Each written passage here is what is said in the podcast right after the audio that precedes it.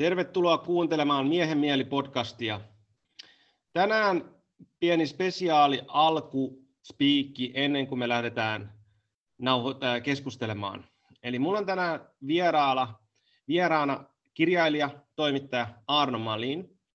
Ja Arnon juttuihin mä törmäsin itse asiassa varmaan Hesarin kautta, kun huomasin, että häneltä on tullut uusi kirja Pimeyden ytimeen. Ja me tullaan puhumaan hänen kirjan kirjoittamisen prosessista ja kirjan sisällöstä. Ja sisältövaroitus tulee siinä, että mä sanoin Arnolle, että tämän podcastin kun me nauhoitetaan, niin mitään ei tarvitse sensuroida. Puhutaan oikeista asioista, asioiden oikeilla nimillä. Ja sen takia tämän podcastin yksi teemana onkin pahuus ja nimenomaan ihmisen pahuus.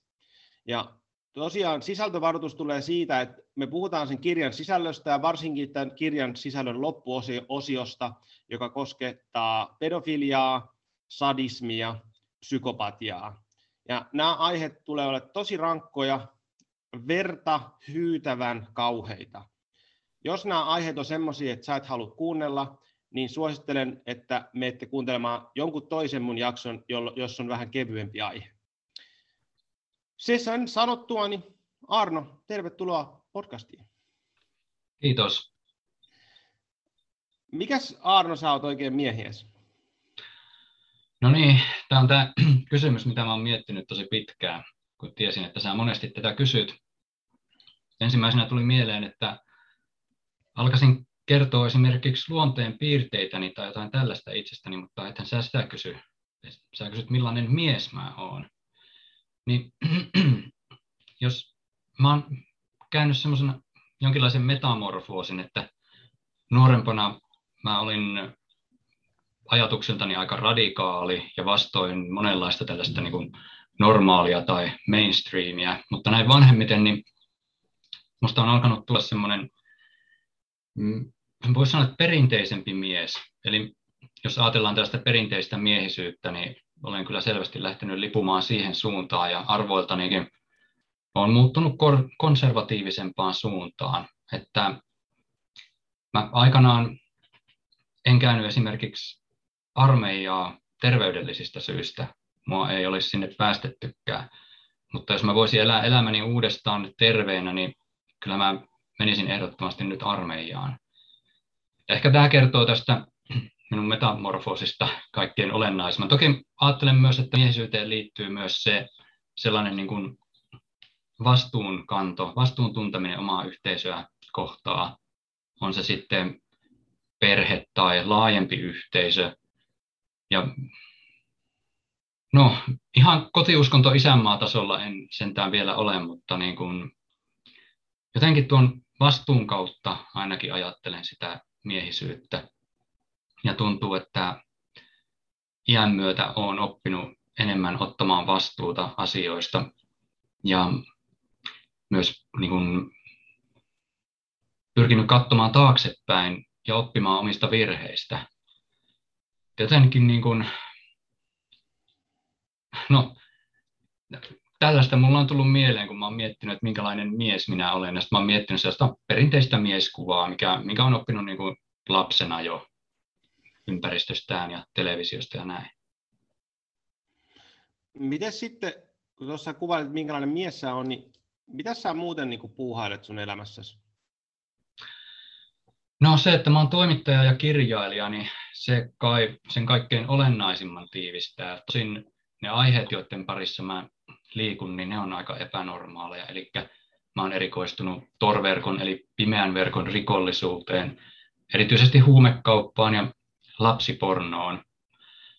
Siitä me varmaan tullaan puhumaan vielä lisää, mutta jos ajatellaan tai mietitään jotain muita asioita mun elämässä, niin mä pyrin haastamaan itteeni. Uusin tapa haastaa itseäni on downhill, eli alamäki polkupyöräily. Ostin tänä keväänä maastopyörän ja menin tuossa viime viikolla sitten downhill-kurssille ja mulla sattumoisi on just se paita päällä, joka mulla oli silloinkin paidan alla oli sitten sellainen suojapanssari, mikä siihen lajiin kuuluu, että aivan paniikissahan mä olin kyllä siellä rinteessä, mutta tuntui hyvältä, että näin vanhoilla päivillään niin kuin siihen vielä pysty ja haluan oppia siinä paljon paremmaksi ja haluan niin kuin tällä lailla haastaa ja kehittää itteeni myös fyysisesti, koska työn kannaltahan niin sit itteensä pitää haastaa aika paljon henkisesti ja työ on sellaista niin kuin koneen ääressä istumista, niin tuntuu hyvältä, että pystyy tolleen fyysisestikin kehittämään itteensä ja löytämään uusia asioita. Miten sitten tämä toimittajan hommas, niin tota, onko se ollut pitkä toimittaja? Alun perin ensimmäinen kosketus toimittajan työhön oli 2000 ja 2001, kun mä olin Sanomalehti keskisuomalaisessa työharjoittelussa. Ja sen jälkeen on sitten ollut ihan satunnaisia lehtijutun tekoja, tai siis tämmöisen niin freelancerina tehnyt lehtijuttuja ja tuota, ollut tuuraamassa. Ja sitten ollut kaikenlaista sellaista niin kuin kirjoittamiseen liittyvää silppuhommaa, että mä oon ollut Akuankan toimituksessa työharjoittelussa vähän aikaa ja kääntänyt Akuankkaa englannista suomeksi. Ja mä oon tehnyt jotain niin kuin raportteja jollekin järjestöille, mutta aina se on niin kuin liittynyt kirjoittamiseen tavalla tai toisella. Ja sitten tuossa, oliko se nyt 2015, niin mä päätin aktivoitua oikein kunnolla taas freelance-toimittajana ja aloin kirjoittamaan muun muassa Suomen Kuvalehteen juttuja. Ja sitten musta tulikin, tai mulle tuli semmoinen maine Torverkon asiantuntijana. Ja huumeiden myös. Mä muistan, kun mä kävin ensimmäistä kertaa tuolla Suomen Kuvalehden sellaisessa isossa juhlassa, jossa oli paljon siis muitakin kuin vain Suomen Kuvalehden ihmisiä, niin siellä tuottaja esitteli mua ihmisille, että tämä on se huumemaliin. Että siihen aikaan aluksi tiedettiin kai huumeista, mutta sitten on alettu tietämään kaikenlaisesta torverkon rikollisuuteen liittyvästä. Ja sitten tämä niin kirjailijuus, niin sehän se on ollut siellä taustalla sellaisena haaveena koko ajan, että siihen se niin kuin kaikki kirjoittamiseen liittyvä homma sitten on tähdännyt. Ja nyt olen esikoiskirjailija ja kustannussopimus seuraavaa kirjaa varten on jo tehty. Se tehtiin jo viime joulukuussa ja sen kirjan pitäisi sitten ilmestyä ensi kesäkuussa. Ja se tulee olemaan jotain ihan muuta kuin tämä Pimeyden ytimeen.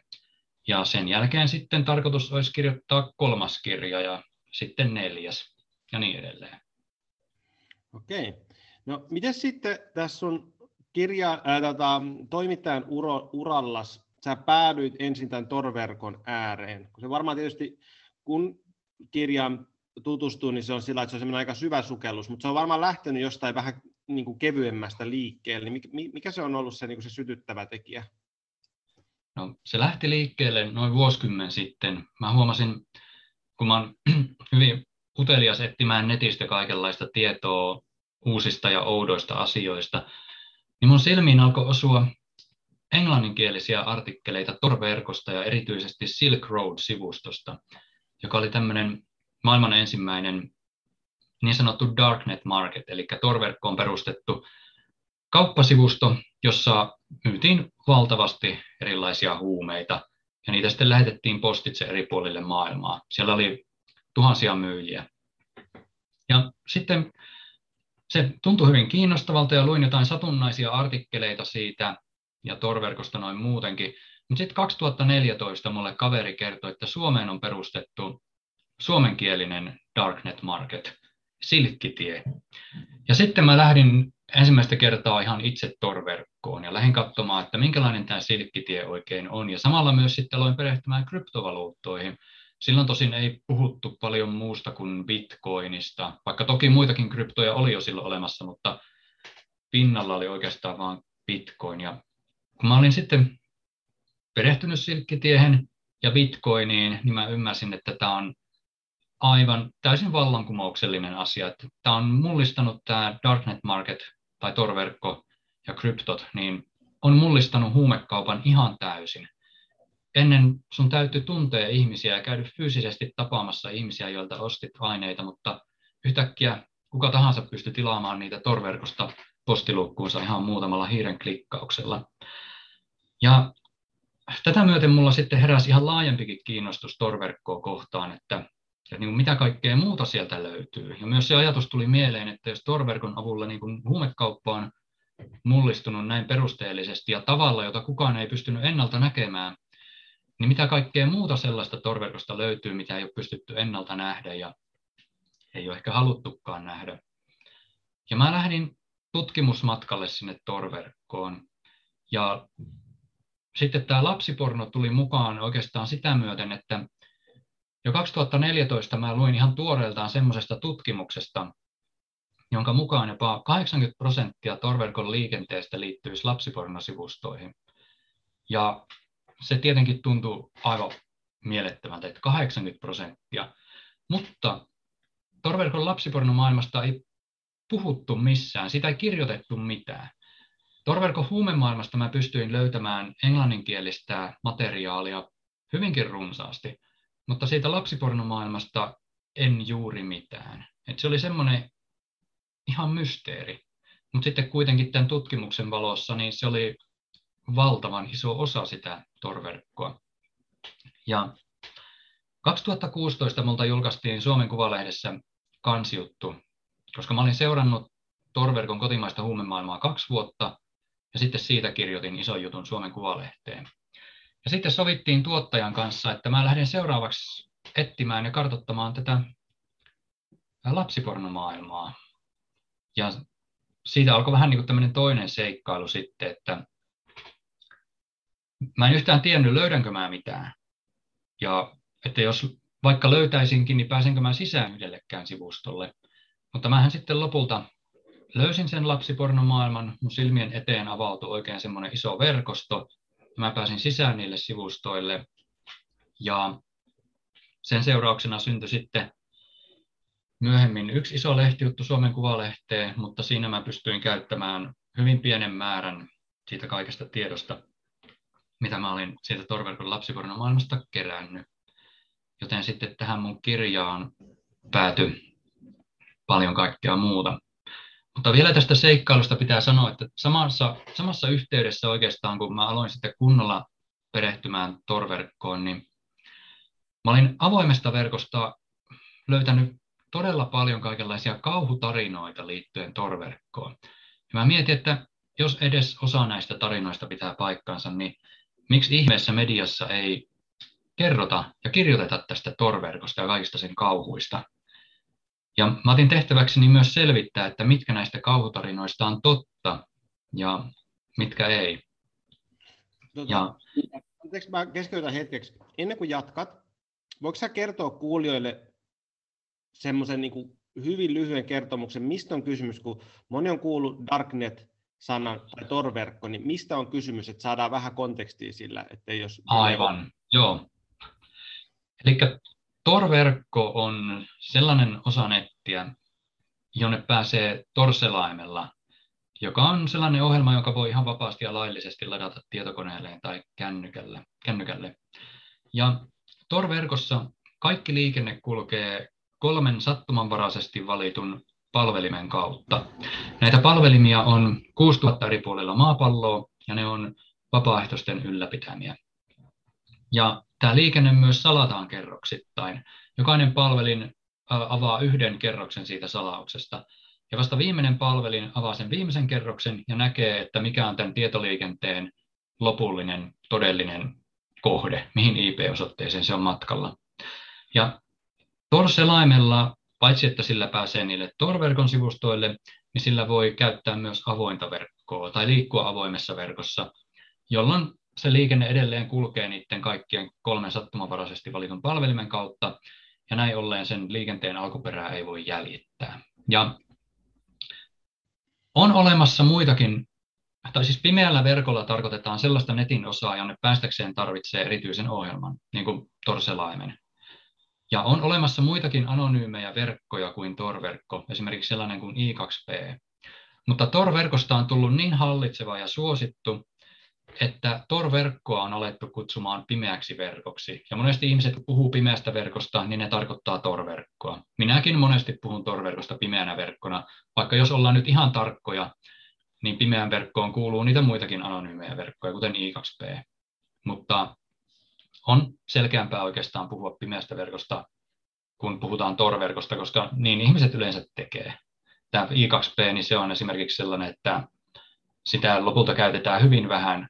Tietääkseni kaksi Darknet-markettia on tällä hetkellä sellaisia, että niihin pääsee myös I2Pn kautta, mutta Darknet-marketteja torverkossa taas on todella paljon, eli kertoo siitä, että miten vähän I2Ptä käytetään suhteessa torverkkoon. Ja kerroksä meille vielä, että mihin tota, tarpeeseen tai miksi tämmöiset pimeät verkot on kehitetty. Että niitä ei tosiaan ole kehitetty sen takia, että joku huumekauppias keksi, että haluan tehdä huumekauppaa netissä jäämättä kiinni, vaan niillä on joku muu syntyperä. Kyllä niillä yleensä on joku semmoinen ylevä tarkoitus, että torverkon kehittäminen alkoi 90-luvun puolivälissä, kun Yhdysvaltain laivasto pyrki tekemään sellaisen kommunikointiväylän eri tiedustelupalveluiden välille, siis turvallisen yhteydenpitovälineen. Mutta noin vuosikymmen myöhemmin niin se käytännössä niin kuin päästettiin julkiset Tor-verkko, eli annettiin vähän niin kuin kenen tahansa käytettäväksi. Sitten perustettiin sellainen järjestö kuin Tor Project, joka on vastuussa tämän Tor-ohjelmiston kehittämisestä ja ylläpitämisestä. Ja en usko, että silloin kauheasti mietittiin, että mitä sillä torverkolla sitten lopulta ihmiset alkaa tekemään. Varmaan toivottiin, että sitä käytettäisiin kaikenlaiseen hyvään, tämä nyt on ihan mun mutuilua, mutta kävi niin, että rikolliset keksii, että miten torverkkoa voi hyödyntää ihan uudenlaisessa nettirikollisuudessa. Ja siitähän torverkko parhaiten tunnetaankin, että siellä tapahtuu paljon erilaista rikollisuutta, ennen kaikkea huumekauppaa ja lapsipornon levittämistä. Tällä ei tule, ei, ei mulle kysymys, mä ajattelen, että jollakin voisi helposti tulla kysymyksiä, että miksei, miksei sitten vaan suljeta kokonaan tätä pimeätä verkkoa? No toi onkin hyvä kysymys. Muistaakseni toi Mikko Hyppönen sanoo kirjassaan Internet, että, että torverkko on yksi sellaisista keksinnöistä, että kun se on kerran niin kuin päästetty, tänne, päästetty tänne vapauteen meidän maailmaan, niin siitä on mahdoton päästä eroon. Et mä en itse tiedä, että miten se pystyttäisiin kieltämään, että pitäisikö jäljittää kaikki ne ihmiset, jotka ylläpitää niitä palvelimia ja käydä eliminoimassa ne, vai miten se niin kuin käytännössä toteutus. Ja sitten toisaalta, jos torverkko kiellettäisiin, niin iso osa siitä rikollisuudesta sitten siirtyisi esimerkiksi I2P-verkkoon. Sitten tietenkin voitaisiin yrittää kieltää se, mutta varmaan pyrittäisiin kehittämään joku vastaava systeemi. Ja no, tämä sitten herättää kysymyksen tietenkin, että minkälainen tämä tulevaisuus on Tor-verkolla ja tällaisilla anonyymeillä verkoilla, niin mulla ei ole siihen minkäänlaista vastausta, että mun kristallipallo on ihan sumea. Joko tilanne jatkuu tällaisena, tai sitten oikeasti keksitään jotain keinoja, millä esimerkiksi pystytään torverkko kieltää, vaikka minulla ei tällä hetkellä ole kyllä mitenkään käsitystä siitä, että miten se voisi tapahtua. Ja kuulijoille ehkä vielä se, että, että se torverkon etu on siinä, että oikeastaan se on lähes mahdotonta häkkeröidä informaatio siellä. Totta kai ihmisen niin sanotusti että kämmäilystä voidaan niin kuin, tota, sitten jäljittää ihmisten tekoja, mutta käytännössä se sisältö siellä on täysin anonyymiä, joka mahdollistaa esimerkiksi nyt sitten vaikka venäläisten viestittelyn Eurooppaan tällaisella niin positiivisella tasolla tai vaikka jossain muussa tämmöisessä diktatuurissa – mutta sitten se toinen puoli on siitä, että mahdollistaa myöskin sitten kaikenlaisen rikollisen toiminnan siinä samalla. Ja poliisilla on tosi vähän työkaluja siihen, koska sitä kryptausta ei ole koskaan pystytty rikkomaan torverkolla. Mutta silti on olemassa eri mekanismeja, miten ollaan pystytty jäljittämään näitä ihmisiä, mutta ne ei ole riittynyt sinänsä siihen, että se torverkko on rikottu, vaan siihen, että ihmiset on ollut varomattomia sen käyttämisessä. Tämmöisen niin kuin kuulijalle tämmöinen niin kuin sivu, sivuhuomio. Kyllä joo, että tähän vielä lisäisin, että viranomaiset on onnistunut sulkemaan esimerkiksi näitä torverkon kauppasivustoja ja joitain lapsipornosivustoja, mutta kyse on yleensä ollut siitä, että sivustojen ylläpitäjät on tehnyt jonkun huolimattomuusvirheen, että heillä onkin, no esimerkiksi yksi lapsipornosivusto onnistuttiin sulkea sillä lailla, että, että löydettiin tapa päästä sinne avoimen verkon kautta. Ja mä en tiedä, miten tuommoinen kömmähys on niin edes onnistunut tapahtumaan, mutta löytyi joku väylä päästä sinne avoimen verkon kautta, ja sittenhän se tietenkin vähän niin kuin levisi käsiin koko homma niiden sivuston ylläpitäjien kannalta, että kaikki tietoturva oli mennyttä. Mutta äh, niin ja hei, yksi Darknet Market oli semmoinen, että viranomaiset kun sai sen haltuunsa, niin ne jatkoi sen ylläpitoa ja toimitti asiakkaille kuvatiedostoja kaupankäynnistä. Ja kun asiakkaat sitten, tai sivustossa, sivustolla toimivat myyjät avasi niitä tiedostoja, niin niissä oli semmoinen ohjelma, että se haki yhteyden viranomaisiin avoimen verkon kautta. Ja tällaisia, tällaisia keinoja, tällaisia asioita kun tapahtuu, niin viranomaiset saa kiinni torverkon käyttäjiä. Mutta aivan kuten sanoit, niin se torverkon salaus itsessään on aina pitänyt. Sitä ei ole kukaan pystynyt murtaa.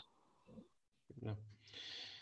Okei, miten sitten, sä avasit vähän tätä sun polkua tähän näin, tänne torverkon maailmaan ja, ja sun siihen niin kuin tutkimukseen. Ja, ää, kommenttina sun niin kuin kirjaan, niin mä tykkäsin tosi paljon siitä niin kuin semmoisesta kylmän viileästä analyyttisyydestä siitä niin kuin huumemaailman, huumemaailman toiminnasta. Mutta mä ajattelin tähän podcastiin, että mä en halua mennä siihen aiheeseen, koska se on ihan oma maailmansa ja se oli tosi mielenkiintoista. Ja käykää lukemassa Arnon kirja ehdottomasti, jos teitä kiinnostaa se. Eli tämä kirjan niin kun sisältö on käytännössä huumemaailma, torissa muu rikollisuus ja sitten tämä lapsiporno. Niin kuin, eikö se suurin piirtein näin jakaantuu? Kyllä. Ja tosiaan mua kiinnostaa ihmisen mieli tosi paljon. Tämän podcastin nimikin on Miehen mieli. Niin voitaisiko me lähteä siitä liikkeelle, että sä vähän kuvaat sitä, että sä oot kuvannut, että sulla oli tämmöinen metamorfoosi sun lapsuudesta ää, aikuisuuteen, mutta sitten sä oot myöskin kuvannut esimerkiksi just, mi, mistä mä nappasin tämän sun koko kirjas, oli se, että se oli, oliko se nyt iltasanomia vai minkä semmoinen raflaapa otsikko, että, että toimittaja sukelsi Torin, Torin lapsipornon maailmaan ja traumatisoitui niin paljon, että traumaterapeutti ei voinut häntä auttaa, vai myös mitä se oli. Mä, siitä mä, sen mä klikkasin ja sit sen takia me ollaan oikeastaan tässä. Niin, Joo. Jos sä lähdet avaamaan meille sitä vähän sitä, että okei, että sä, sä lähdit tutkimaan, että mitä kaikkea pimeää sontaa sieltä internetin torista voi löytyä, niin mikä ihme sun motivaatio oli siihen? Oliko se niin kuin toimittajan niin kuin mielenkiinto se, vai se, että tämmöinen asia, tätä ei ole tutkittu, vai mi, mistä ihmeestä sinulla tuli semmoinen, että hei, mä haluan sukeltaa just tonne? No se liittyy tähän, kun mä olin perehtynyt Torverkon huumemaailmaan, niin mä ajattelin, että tämä Torverkko on tämmöinen suuri tuntematon, että kirjassakin mä käytän vertausta, että mulle tuli semmoinen olo, että maapallolla on tutkimattomia paikkoja enää merenpohjat ja torverkko. Merenpohjia mä en pysty lähteä koluamaan, mutta torverkkoa pystyn. Ja mä olin jo niin paljon lukenut siitä, että mä halusin tietää, että mikä on esimerkiksi totuus niiden kaikkien kauhutarinoiden takana. Ja sitten mä vielä sovin Suomen Kuvalehden tuottajan kanssa, että mä lähden tälle tutkimusmatkalle ja mä lähden kartottamaan sitä lapsipornomaailmaa. Tai mä lähden niin etsimään, että löytyykö se sieltä. Ja jos löytyy, niin mä pyrin kartottamaan sen. Ja tämä on se niin kuin tausta sille. Ja sitten lopulta, kun mä todellakin löysin sinne pimeyden ytimeen, niin se oli jotain niin kamalaa, että sitä oli vaikea uskoa todeksi. Ja jos mä siitä kerroin jollekin toiselle ihmiselle, niin ihmisten oli vaikea uskoa sitä, koska se oli niin kamalaa. Ja samalla ne kyllä sitten pyysi, että mä olisin hiljaa enkä kertoisi enempää, koska se oli niin järkyttävää settiä. Ja mä ajattelin, että kun mä oon päässyt nyt tällaisen asian äärelle, joka on niin kuin näin äärimmäinen ja järkyttävä ja ihmiset ei meinaa eikä halua uskoa, että se on totta, niin mun on nyt hoidettava tämä homma loppuun ja kartotettava se. Ja mä aloin keräämään siitä tietoa.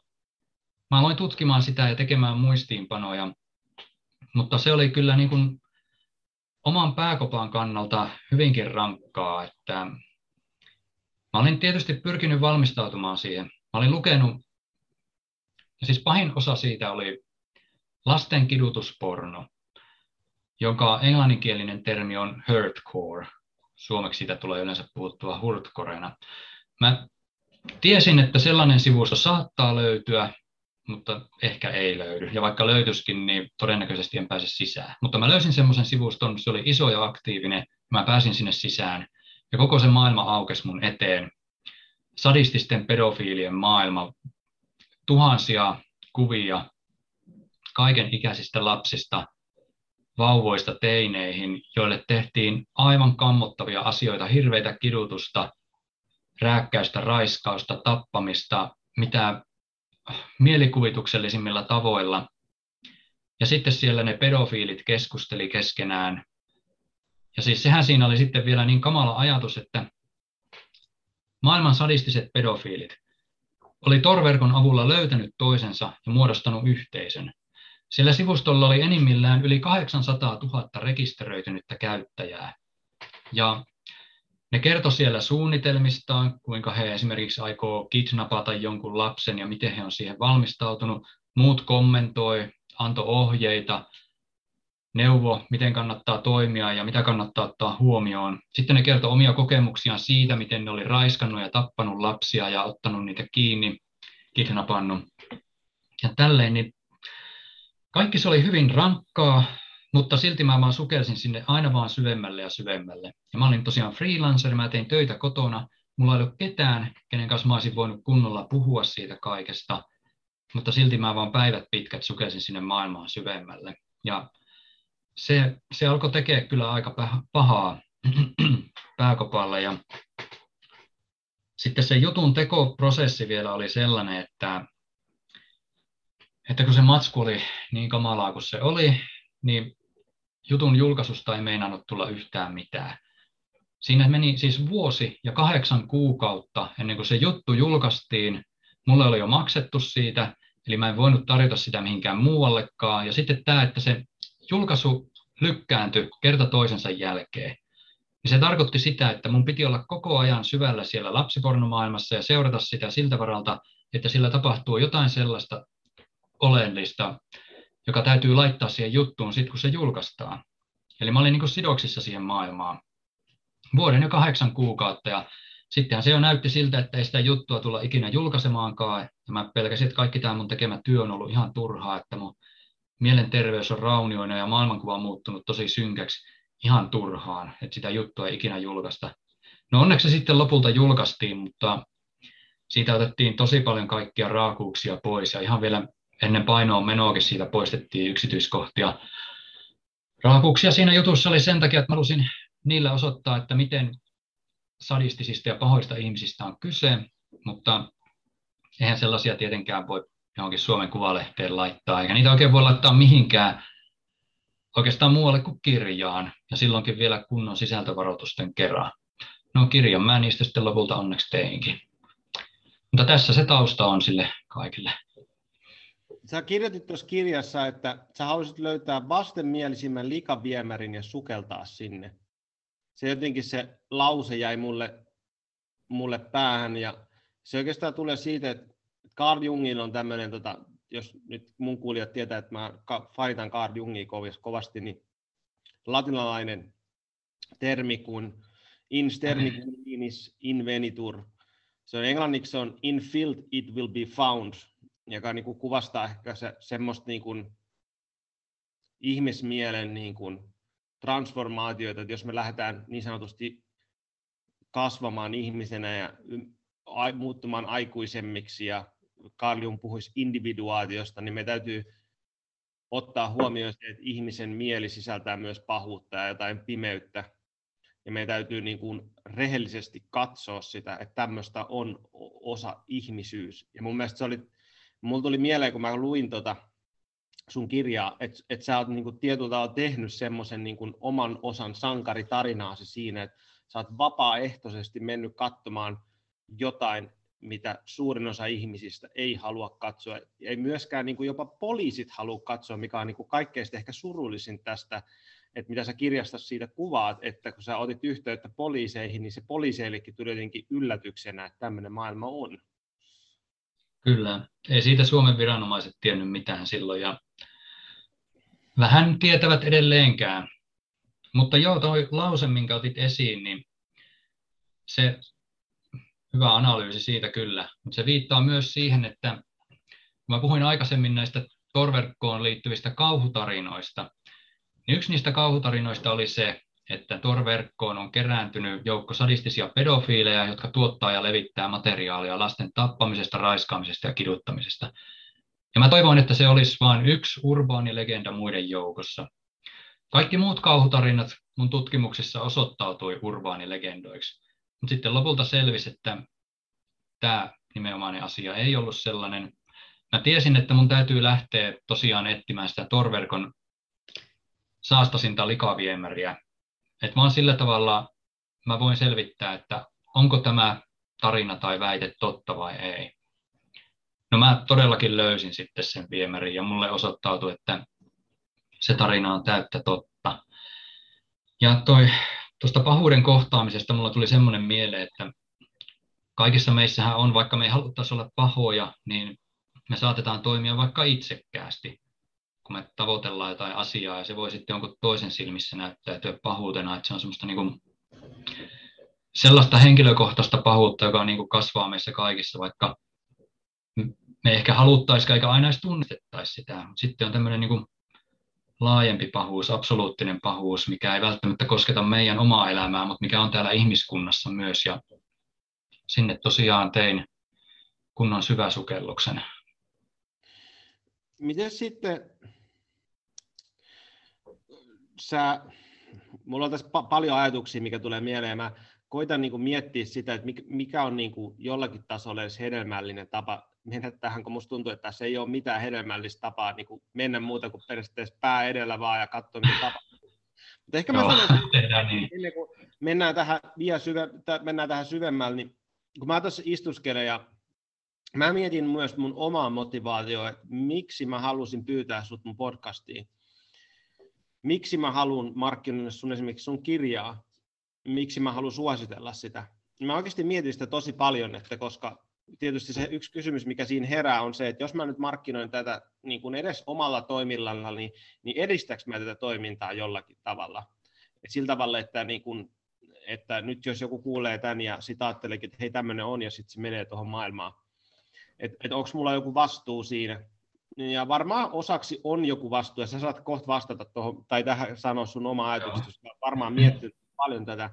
Mutta sitten toisaalta mä mietin sitä, että mun kun mulla toi seinällä muutamia kuvia, yksi, yksi kuva on tuosta pyhästä yrjöstä, joka taistelee lohikärmeen kanssa, ja sen alla lukee Do not hide unwanted things into the fog, joka niin kuin on yksi sellainen mun ohjenuora mun omassa elämässäni, että et et älä piilota omia asioita, mitkä, mitä sä et halua sinne varjoon, koska se on se kaikkein pahin, että jos me vaan katsotaan pois ja me ei millään tavalla niin kuin hyväksytä, että tämä on osa ihmisyyttä, tämä on osa internettiä, tämä on osa sitä, missä esimerkiksi lapset ja nuoret yhden klikkauksen takaa, takan, tai yhden klikkauksen päässä voivat olla halutessaan.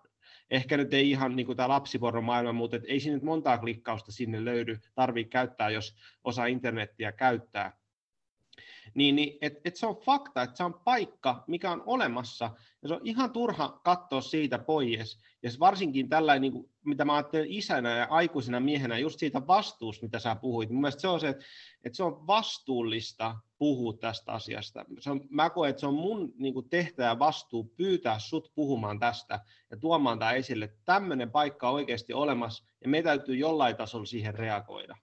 Mutta tästä mä, niin, tämä on ehkä se, että mistä mä tuun tähän. Niin miten sulla sitten, että et, kun sä lähdit tähän näin ja mietit tätä julkaisua, niin mitä tämmöisiä vastuukysymyksiä sulla itsellä tuli sisälle tai nousi? No kirjaa kirjoittaessa niitä tuli ihan valtavasti. Että silloin kun mä tein lehtijuttua, niin silloin mä en oikeastaan tota miettinyt, koska mä tiesin, että toimituksessa pidetään huoli siitä, että se juttu ei ole liian sokeraava, eikä siinä paljasteta mitään liikaa, mutta kirjaan mä halusin laittaa niin kuin sensuroimatta kaiken sen, mitä ei pysty missään muussa mediassa julkaisemaan. Mä halusin niin kuin näyttää ihan realistisesti sen maailman just sellaisena kuin se on. Ja se herätti kyllä valtavasti pohdiskeluja, että mä mietin välillä kirjaa tehdessä, että onko tämä koko kirja yksi iso virhe, että mun pitäisi vaan perua tämä koko homma. Ja siis mä kirjoitin siihen lapsia koskevaan osuuteen aluksi yli kaksi sivua sellaisia omia pohdiskeluja. Sitten mä lopulta ajattelin, että ei nämä kiinnosta lopultakaan ketään, että mennäänpä suoraan asiaan vaan. Kyllä siellä pikkusen on pohdiskelua, mutta ei todellakaan yli kahta sivua. Et muutama ehkä tärkein ajatus siellä kirjassa on, mitä mä kävin läpi. Mutta mä ajattelin myös sillä tavalla, että nämä asiat on tuotava julki, koska jos mä en sitä tee, niin ei sitä tee kukaan muukaan. Ja ihmisten on saatava tietää, että maailmassa on myös tällaista, ja että nykyteknologia, Tor-verkko, on saanut aikaan sen, että nämä, tällainen ilmiö niin kuin vahvistuu. Sadistiset pedofiilit on löytänyt toisensa ja pystyy luomaan tällaisen yhteisön ja lietsomaan sitä keskinäistä hulluuttaan. Mutta sellaisen linjanvedon mä tein, että vaikka se torverkon lapsipornomaailma, sen nykytila on mulle tuttu, kyllä mä tiedän mitä sivustoja siellä on ja mitä siellä tapahtuu, niin kirjassa mä kerron vaan siitä ajasta, kun mä tein sitä lehtijuttua, eli vuosista 2016-2018. Mä kerron siitä aikavälistä ja niistä sivustoista ja siitä mun tutkimustyöstä silloin, koska mä en halua tuoda esiin siitä maailmasta niin kuin mitään sellaista modernia tietoa, joka voisi auttaa ihmisiä löytämään sitä maailmaa, joka voisi auttaa pedofiileja jotenkin pääsemään sen kaiken jäljille. Niin siellä, se tuntuu järkevältä tehdä sellainen linjaveto, että mä kerron siitä sen aikaisesta 2016-18 ajasta ja jätän nykypäivän käsittelemättä kokonaan, mikä oli tietenkin ihan eri juttu kuin vaikka huumemaailmassa, jota mä käsittelin ihan tähän päivään saakka ja torverkkoa muutenkin, mutta lapsipornomaailman suhteen tein tällaisen linjanvedon ja musta se oli erittäin hyvä, että niin kuulukin tehdä. Ja lopultahan mä tulin sitten siihen tulokseen. Mä siis kävin kirjaa tehdessä lopulta kustantamossa puhumassa kustannustoimittajan kanssa kaikista näistä ajatuksistani ja tunteistani ja epävarmuuksistani. Mä puhuin hänen kanssa puolitoista tuntia. Ja sen jälkeen mä olin täysin vakuuttunut siitä, että tämä kirja täytyy tehdä, ja tämä täytyy tehdä just sillä tavalla, kun mä olin etukäteen ajatellutkin. Sen jälkeen mä en enää epäily sitä prosessia ollenkaan, mutta kyllä pitkän aikaa meni, että niin pohdin ja kelasin näitä juttuja ja kävin kunnon tunneskaalaa läpi. Että ei ollut silleenkään helppo prosessi se kirjan tekeminen. Jos me mennään nyt sitten vähän siihen kirjan sisältöön, siihen viimeisen osan sisältöön, niin mä koin jotenkin mielekkääksi, että me laitetaan sitä vähän palasiksi. Ja, mä, ja yksi, yksi kokemus oli, kun mä luin tuota kirjaa, oli mulla tuli mieleen tota, muutama, muutamakin eri helvetin kuvaus. Ja puhutaan, Dantella on niin helvetin esikartanot, eli on tietynlainen niin kuin hierarkia, pahuudella on hierarkia. Ja tarkoittaa siis sitä, että jos nyt vaikka mä kännipäissään lyön sinua vihaisuudessa, niin se on niin kuin tietynlainen jonkun tasoinen väkivallan teko, sitten vaihtoehtoisesti sit seuraavaksi mä oon selvinpäin, mä haluan satuttaa sua, koska joku syy, niin sitten siinä mennään vähän syvemmälle siihen pahuuteen. Ja sitten seuraavaksi tulee, että mä haluan lyödä sua sen takia, koska mun mielestä on kiva nähdä, että sä kärsit, niin se menee aika lailla jo syvemmälle siinä tietynlainen tämmöisessä hierarkiassa. Ja mun kokemus oli, kun mä luin sitä kirjaa, että, että ihan niin kuin sä sukeltanut semmoiseen niin kuin, semmoiseen helvetin semmoiseen niin kuin spiraaliin, joka niin kuin koko ajan vaan syveni pahemmaksi ja pahemmaksi. Ja voiko sä kuvata vähän ensin meille, että sanotaan, että niin kuin tätä yläkerrosta tästä, että ihan niin kuin mikä on lapsiporno ja sit siitä lähtee niin kuin syvemmälle siihen, että, että miten se synkkenee, miten nämä psykopatia, sadismi ja kaikki muut tulee tähän mukaan. Niin jos sä aloitat siitä, sanotaan, että helvetin päällimmäisistä kerroksista ja mennään siitä sit syvemmälle. Joo, se lapsiporno tosiaan, mitä, mitä tuotetaan, mitä siellä torverkossakin paljon on, niin se on enimmäkseen sellaista, mitä voisi kutsua mainstreamiksi. Ja sitä on niin kuin softia ja hardcorea. On paljon ihan tällaisia vaikka pienten, tai no siis vaikka jotain 10-9-vuotiaiden lasten itse kuvaamia pätkiä, joissa ne riisuutuu ja koskettelee itteensä ja tekee tällaisia. Ja en tiedä mitä varten he on niitä kuvannut ja mihin tarkoitukseen, mutta lopputulos on kuitenkin se, että ne on päätynyt Torverkon lapsipornosivustoille ja siellä ne leviää. Ja nämä on sitä niin kuin viattomimmasta päästä olevaa materiaalia, että missä lapset vaan riisuutuu. Jotkut riisuutuu nettikameran eessä jonkun tuntemattoman nettituttavan pyynnöstä, jonka todellista henkilöllisyyttä ne ei tiedä ja eivät tiedä, että sitä nauhoitetaan. Että tällaista on paljon. Sitten rankemmassa materiaalissa alkaa olemaan seksiä aikuisen kanssa. On myös paljon sellaista, missä lapset keskenään harrastaa seksiä siksi, että aikuiset on manipuloinut heidät tekemään niin. Ja tätä toki löytyy hyvin monenlaista ja er, voisi sanoa, että erilaisilla kokoonpanoilla, että ihan niin kuin, jos tuolla avoimessa verkossa etsii tai käy jossain pornosivustolla, missä on siis tätä aikuisten tekemää laillista pornoa, niin on paljon erilaisia kategorioita ja kyllä niitä voi nähdä tuossa lapsipornossakin, että erilaisia juttuja tehdään siinä, jotta niin kuin tyydytetään erilaisten pedofiilien mielihaluja, jotka haluaa katsoa erilaista materiaalia. Mutta sitten kun aletaan menee sinne rankempaan suuntaan, niin siinä on aina vaan enemmän ja enemmän semmoista pakottamista. Mutta lapsi voidaan ilman fyysistä pakottamistakin manipuloida tekemään todella paljon erilaisia asioita, varsinkin jos se manipuloija on hänen oma vanhempi.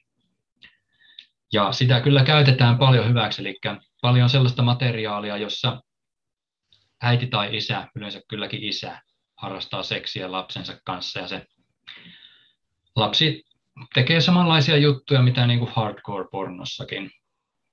Ja tuota, no, tällaista matskua on ehkä kaikkein eniten, jos ajatellaan niin kuin koko sitä lapsipornosivustojen kirjoa. Mutta sitten siellä alkaa myös olemaan sellaista, no siis sellaisia juttuja, mitkä on ihan normaaleja pornossa, mutta mitä suurin osa aikuisista ei kuitenkaan tee omassa makuuhuoneessaan, ainakaan mitenkään jatkuvalla syötöllä. Niin kuin vaikka kun kasvoille laukeaminen, että se on semmoinen hyvin yleinen juttu, mitä on todella paljon, mistä on niin lapsipornomatskua. Ja sitä on ihan, ihan pienimmistä lapsista isompiin ja ihan niin kuin vauvoista lähtien ja jostain kolmevuotiaista. Mutta sitten olennainen juttu on tämä koulutus. Eli ihmiset, jotka tuottaa aktiivisesti lapsipornoa, esimerkiksi oman lapsensa kanssa, niin pyrkii kouluttamaan sitä lastaan. Ja yleensä lapsi koulutetaan sellaiseksi, että se käyttäytyy samalla tavalla kuin aikuisviihteessä aikuiset pornotähdit käyttäytyy. Ja näille lapsille näytetään myös aikuisviihdettä ja näytetään, että kato, tuolla lailla sun pitää käyttäytyä, tolleen pitää elehtiä ja keimailla ja niin edespäin. Ja niille laitetaan samanlaisia seksikkäitä vaatteitakin kuin aikuisviihteessä näyttelijöille. Ja tämä koulutus, niin se voi sitten olla myös jotain paljon raaempaa ja julmempaakin, siis fyysisesti. Totta kai tuokin on jo raakaa ja julmaa, mutta siis fyysisesti voidaan aloittaa jo ihan vauvan, siis alle yksivuotiaan semmoinen, niin kuin sitä ne ihmiset itse kutsuu, niin koulutus.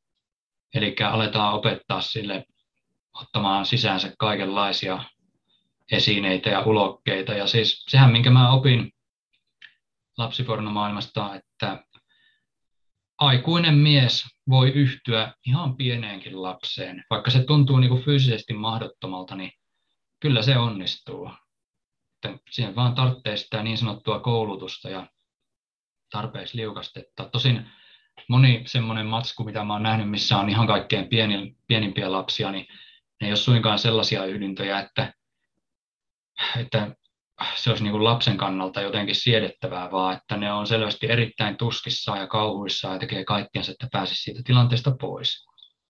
Mutta tämän, niin kuin lapsia koulutetaan ihan tuottamaan tätä lapsipornomateriaalia aikuisille pedofiileille.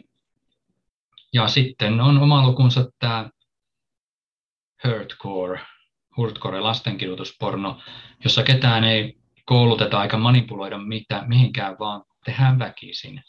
Käytetään väkivaltaa.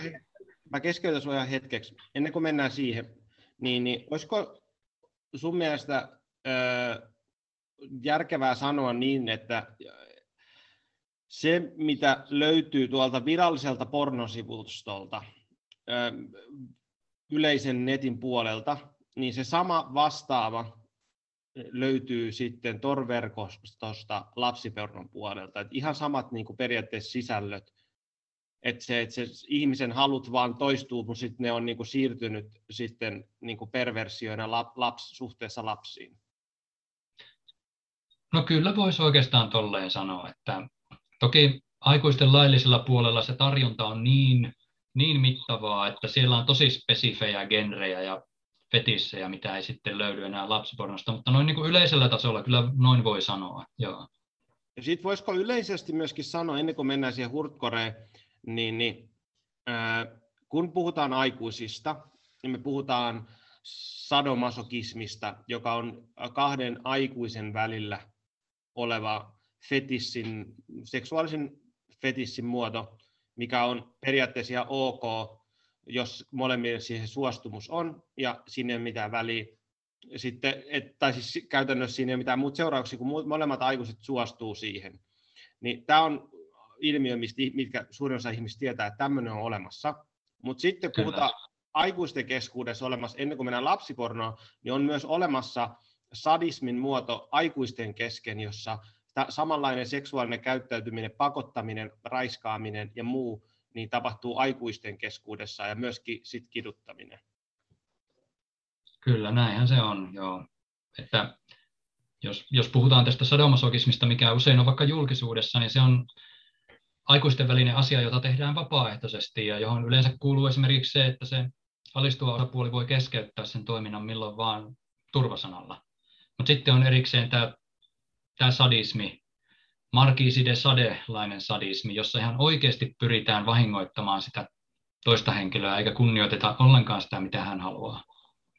Ja mun mielestä oli hyvä, kun sanot tuon De Sade, niin mä, ennen kuin mennään siihen Hurtkoreen, niin mä koen niin tarpeelliseksi myöskin sanoa, että kysymys ei ole mistään niin uudesta asiasta sillä tavalla, että, että tämä ei ole niin kuin, torverkko ei ole keksinyt tätä juttua tai nykyiset pedofiilit, vaan meillä on niin historiassa tosi paljon esimerkkejä ihmisestä, jotka on käyttäytynyt sadistisesti. Eli tarkoittaa, sadismilla tarkoitetaan käytännössä sitä, että saa jonkun sortin nautintoa toisen ihmisen kivusta.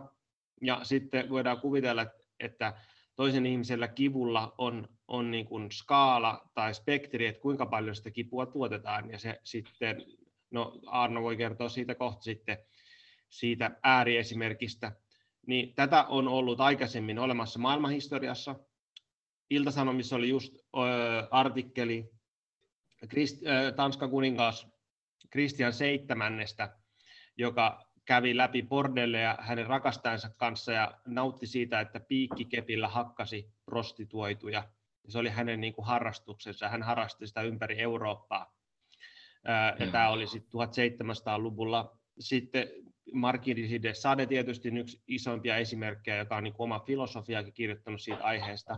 Ja sitten tietysti, jos vähänkään menee niin kuin keskitysleirimateriaaliin, että mitä on tapahtunut keskitysleireillä Saksassa, mitä on tapahtunut keskitysleireillä Venä- tai Neuvostoliitossa, niin se, nämä, periaatteessa nämä samat ilmiöt on ollut olemassa ääritilanteissa niin kuin pahimpien sota, sotatilanteiden keskellä tai sitten niin kuin täysin perversien niin kuin hallitsijoiden keskellä, on ollut valta ja mahdollisuus siihen. Kyllä. Joo, että ilmiö ei todellakaan ole uusi, vaan se on ollut osa ihmiskuntaa aina, mutta tämä torverkko vaan ihan uudella tavalla tuo sitä ilmiötä esiin ja vetää niitä ihmisiä puoleensa. Että aikaisemmin sata vuotta sitten, jos olit sadistinen pedofiili, niin et välttämättä elämässä aikana löytänyt ketään toista samalla tavalla ajattelevaa, koska semmoiset ihmiset on onneksi aika harvassa. Mutta nykyään, kun menet torverkkoon, niin löydät sieltä helposti parisataa tuhatta samanlaista. No voiko sä kertoa nyt sitten ensin meille sadismista, että mitä, mitä on sadistinen porno niin kuin aikuisten kesken ja niin kuin raiskaus ja tämmöinen porno, mitä varmasti myös löysit? No, jos vaikka pistää tuonne Pornhubin, Pornhubiin tai johonkin vastaavalle sivustolle vaikka brutaala hakusanaksi, niin, tai hate porn, niin kyllähän se on aika, aika sadistista meininkiä jo, ja kyllähän sen huomaa, niin kuin, että ihan kaikki videot ei ole sellaisia, että siinä on kumpikin osapuoli vapaaehtoisesti. Että kyllähän sinne päätyy myös ihan semmoista materiaalia, missä oikeasti hyväksi käytetään ihmisiä ja niillä ihmisillä ei ole muuta mahdollisuutta. Ja no, tähän toki liittyy monenlainen satuttaminen ja sitten yhdynnät erittäin kivuliailla tavoilla. Eiköhän tätä voi jokainen käydä itse tutkimassa siellä, että sitten onhan täl, myös tällaista niin kuin erittäin visuaalista BDSM-pornoa, joka tehdään oikein hienoissa kulisseissa jossain dungeonissa ja tehdään hyvin äärimmäisiä juttuja, mutta silti sillä lailla, että kumpikin osapuoli siitä saa palkkaa ja kumpikin osapuoli pystyy sen homman lopettaa halutessaan. Tällaista on paljon. Mutta sitten, jos mietitään semmoista ihan tätä Markiiside sadelaista sadismia oikein äärimmilleen vietynä, niin sitä ei kyllä löydy mistään pornosivuilta, että, siis laillisilta avoimen verkon pornosivuilta, että kyllä sitten minun käsittääkseni täytyy sinne torverkkoon mennä. Ja eikö se mene myöskin niin, että tässä kirjassa kuvaa, että tässä niin sadismissa, jos ihminen nauttii toisen ihmisen kivusta, niin on erilaiset myöskin asteet.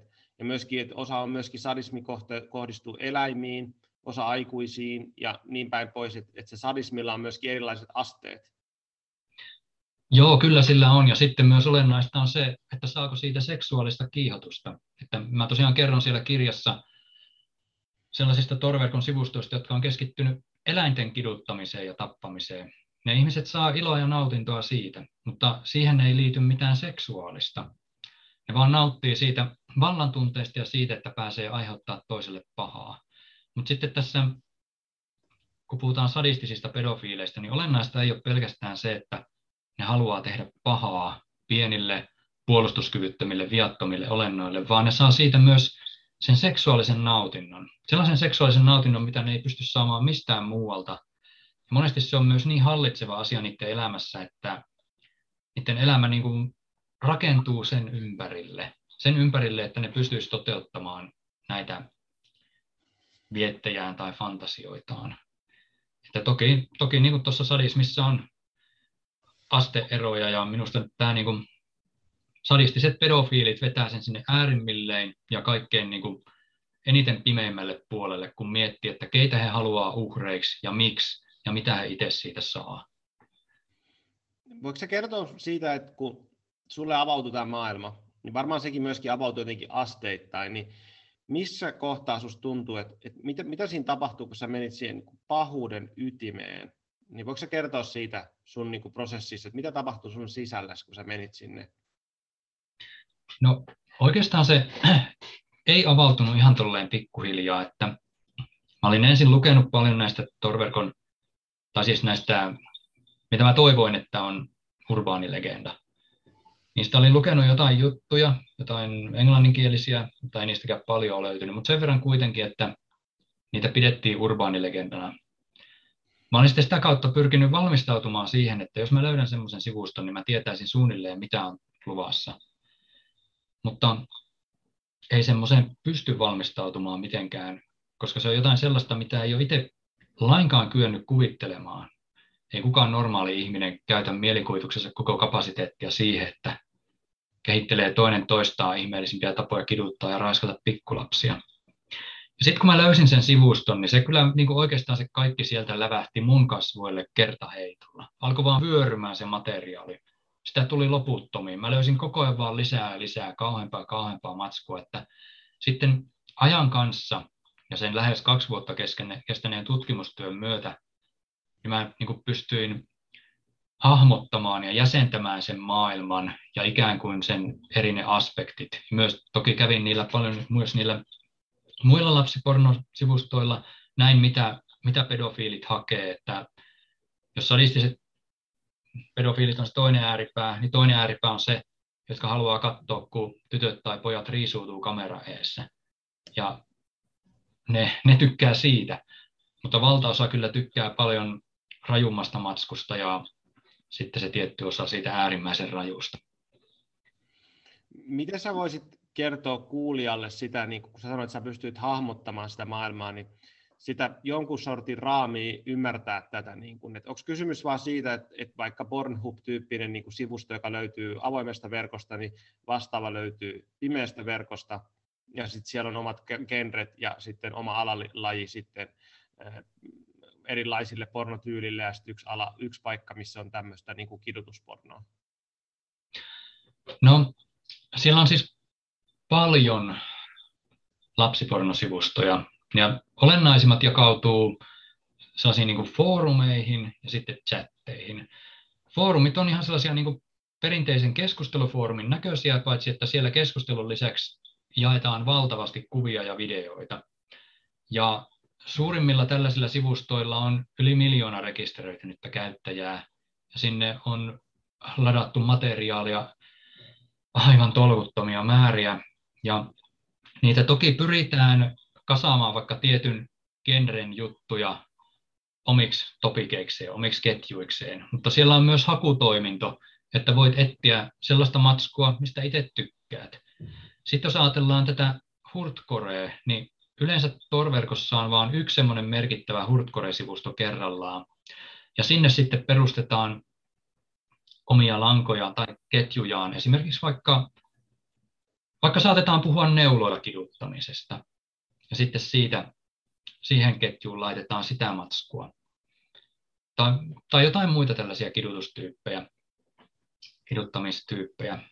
Että kun kyseessä on yksi sivusto, no jossa kuitenkin voi enimmillään olla lähes miljoona käyttäjää, niin siellä ei silleen niin kuin varsinaisesti luoda eri genrejä, mutta ne genret on erotettavissa ja sitten nämä ihmiset itsekin puhuu siitä vaikka, että miten he tykkää tietyllä tavalla just tietyn tyyppisestä, vaikka sähköllä tai neuloilla kiduttamisesta, tai sitten jotkut haluaa nähdä ihan tietynlaisia tapoja tappaa lapsi, niin sellaista matskua sitten pyritään keräämään tiettyihin ketjuihin, niin siitä sen pystyy sitten hahmottamaan, että miten erilaisia ne ihmisten kaikkein suurimmat fantasiat on ja mitä ne haluaa ja miten paljon just semmoista, sen tyyppistä materiaalia on tuotettu. Mutta sitten näitä, näin, mä nyt voisin kutsua semmoisiksi vähän niin kuin yleissivustoiksi niitä suurinta osaa. Suurin osa Torverkon lapsipornosivustoista on semmoista, että siellä on matskua kyllä aika lailla laidasta laitaan. Tosin ei sitä kaikkein raainta hurtkorea ole. Se on yleensä rajattu pois. Mutta on laidasta laitaa ja sitä sitten on koottu erilaisten ketjujen alle ja sitten hakutoiminnoilla ihmiset löytää just sellaista, mitä itse haluaa. Miten sitten, kun sä, tää lävähti sulle naamaan ja sitten tässä on tullut esille se, että sä hakeudut tuonne tota, lääkärin vastaanotolle ja terapiaan, niin... Ai niin, joo. Niin kertoa... käsitellä tuo asia muuten kokonaan silloin aikaisemmin. Niin kerro vaan, mitä se, mitä se meni se, että kun tämä lävähti sulle naamaa ja sä huomasit, että tämä on vähän liikaa, sulla alkaa mielenterveys rakoilee, niin mitä sitten? Joo, niin tosiaan se alkoi olla ihan liikaa ja sitten mä en oikein pystynyt puhumaan ihmisten kanssa. Mä aloin kyllä puhumaan ihmisille siitä, mutta mä en aina oikein tajunnut, että milloin sellaisista asioista voi puhua ja missä tilanteessa, kun mä olin jotenkin jo niin syvällä siinä sairaassa maailmassa. Lopulta mä soitin auttavaan puhelimeen ja sanoin, että mun on pakko päästä puhumaan näistä jutuista. Ja mua neuvottiin sitten varaamaan aika lääkärille. Menin sitten lääkärille ja kerroin, mistä on kyse, niin lääkärikin oli aivan kauhuissa ja järkyttynyt ja ohjas mut kahden psykiatrisen sairaanhoitajan juttu sille. Sitten mulle varattiin aika niille. Menin kertomaan, mistä on kyse, niin nekin oli niin järkyttyneitä, että ei ne oikein pystynyt sanomaan mitään, että suurin osa siitä tapaamisesta meni silleen, että me vaan kolmestaan istuttiin hiljaa siellä huoneessa. Ja sitten myöhemmin päädyin traumaterapiaan ja terapeutti kun kuuli, että mistä on kyse, niin sehän flippasi ihan täysin. Siinä meni niin kuin monta minuuttia, niin kuin se sai mitään selkeää lausetta suustaan. Se meni niin kuin ihan pois tolaltaan. Ja sitten se teki selväksi, että hän ei halua kuulla mitään tuosta aiheesta – että nyt jatketaan hommaa sillä lailla, että ei puhuta siitä aiheesta yhtään mitään. Että tällaisia nämä reaktiot on sitten ollut noilla ammattilaisilla, mikä kyllä kertoo aika paljon siitä, että minkälaisesta aiheesta on kyse. Ja mä kävin kolme kertaa siellä traumaterapiassa ja siellä kokeiltiin sellaista silmänliiketerapiaa, jonka olisi pitänyt helpottaa mun oloa. ekan kerran jälkeen mä ajattelinkin, että tästä voi olla jotain hyötyä, mutta sitten mulle tuli semmoinen olo, että ei ole hyötyä, ja mä lopetin se kolmen kerran jälkeen. Sen jälkeen oikeastaan niin kuin aika on parantanut haavoja, että ihan aluksi ne jutut pyöri mun päässä koko ajan, siis aivan kellon ympäri. Päivisin mä vaan ajattelin niitä, löysin mä näin unta niistä. Ja en niin koskaan päässyt niistä jutuista eroon. Pahinta oli, jos otti alkoholia. Silloin ne alkoi vetää niin sellaista luuppia tuolla päässä ja sai mut aivan täysin otteeseensa. Ja tähän kaikkeen on kyllä lopulta auttanut vaan aika. Että toki ne asiat edelleen tulee monta kertaa päivässä mieleen, mutta ne ei enää saa mua silleen hallintaansa, niin kuin ne aluksi sai, vaan mä pystyn ravistelemaan ne pois päästä ja jatkamaan mun arkisia askareita. Mutta kyllähän ne varmaan tulee niin kuin kulkemaan mukana sitten loppuelämän ajan. Ja minkälaisen muutoksen se kaikki sitten pysyvästi jätti, niin ihan selkeästi mun maailmankuva muuttui synkemmäksi kaiken myötä. Että aikaisemmin mä olin kuvitellut, että kaikissa ihmisissä on jotain hyvää ja kaikki ihmiset tuntee empatiaa jotakin kohtaa. Mutta nyt mä tiedän, että ei se pidä paikkaansa. Että on olemassa täysin absoluuttisen pahoja ihmisiä, jotka tulee aina pysymään sellaisina. Niitä ei pysty mikään muuttamaan. Ja monethan niistä, kun esimerkiksi tälläkin hetkellä on Hurtcore-sivusto Torverkossa, siellä on semmoinen ketju, jossa ihmiset esittelee itteensä, niin mieleen jäi eräskin esittely, jossa henkilö sanoi, että hän tulee aina metsästämään ja raiskaamaan ja mahdollisuuksien mukaan kiduttamaan ja tappamaan pikkupoikia. Mikään ei ikinä tule estämään sitä. Se on hänen elämän tehtävänsä ja hän tulee tekemään sitä niin kauan, kunnes hän kuolee tai jää kiinni. Ja tällaisia ne ihmiset on. Toki jos tuokin jäisi kiinni ja sitten joku psykologi sitä haastattelisi vankilassa, niin todennäköisesti se mikäli olisi joku mahdollisuus, että tämä pedofiili pääsisi vapaaksi antamalla oikeat vastaukset psykologille, niin taatusti antaisi. Kun mä olen lukenut lehtijuttuja siitä, että, että vaikka pedofiili on aina itse ollut jonkun traumaattisen hyväksikäytön uhri lapsena ja siksi hänestä on tullut pedofiili. Ja sitten nämä tällaiset jutut saattaa pohjautua siihen, että joku psykologi tai muu on haastatellut pedofiilia vaikka vankilassa. No totta kai tuollaisessa tilanteessa se pedofiili puhuu sitä, minkä se ajattelee olevan eduksi itselleen. Se miettii, että mitä tuo psykologi haluaa multa kuulla ja antaa niitä vastauksia siinä toivossa, että tämä auttaisi häntä pääsemään vapaaksi. Et jos on niin pienikin toivo siitä, että oikeita vastauksia antamalla voi päästä vapaaksi ja jatkaa lasten hyväksikäyttöä, niin miksi ei sitä käyttäisi hyväkseen?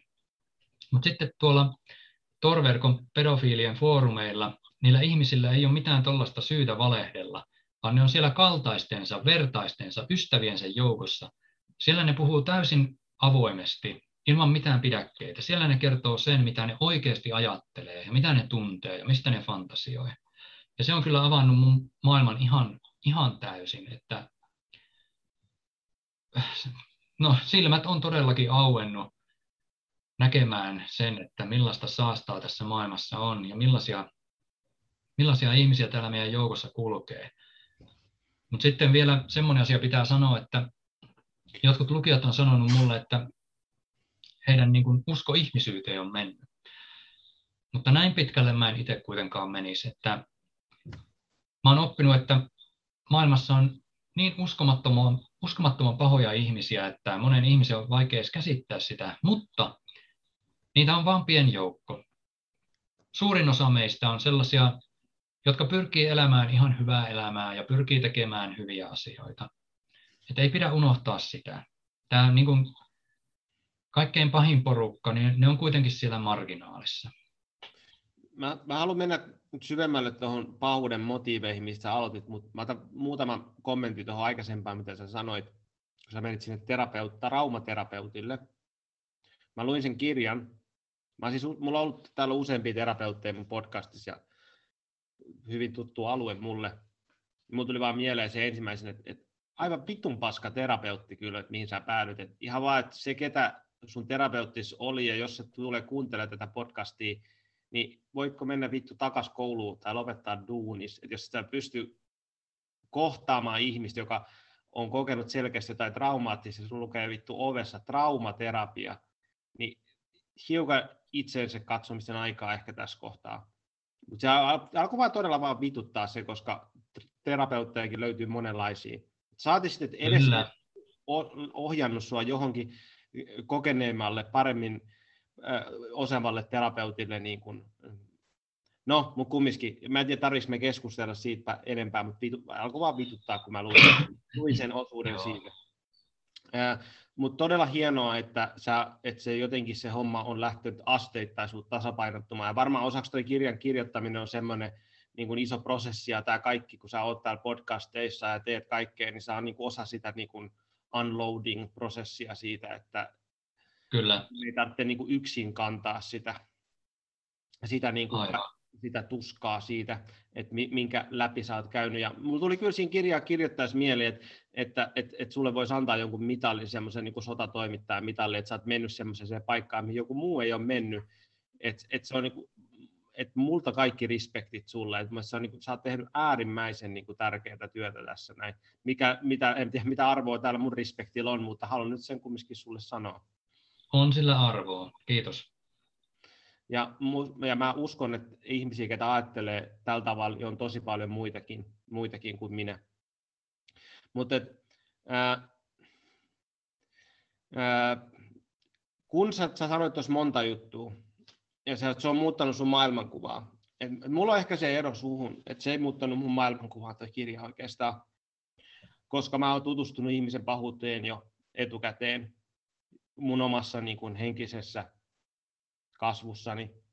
Johtuen siitä tietysti, että olen paljon seurannut Jordan Petersonia ja äh, on paljon tutustunut teologiaan ja äh, ihmisen niin kuin henkisyyteen, jossa sitä ei voi varsinkaan kristillisessä henkisyydessä olla törmäämättä niin kuin pahuuteen ja siihen, että, että pahuus on yksi osa maailmaa, se on yksi osa ihmistä. Ja sitten on, äh, mä tykkään tosi paljon Alexander Solzhenitsin kuva, äh, lauseesta, jossa sanotaan, että line between good and evil goes through e-, every human heart. Sitten jatkena vielä siihen, että mä muista miten se jatkuu tarkalleen, mutta että, että, se, että se linja vaihtaa myöskin paikkaa, että, että missä kohtaa, että mitä ihmiset tekee sodassa pahuutta, ja mitä ihmiset tekee niin kuin ei-sodassa, niin sekin vaihtelee, ja mikä on pahaa, niin silloin niin kuin moraalisia erilaisia niin kuin puolia.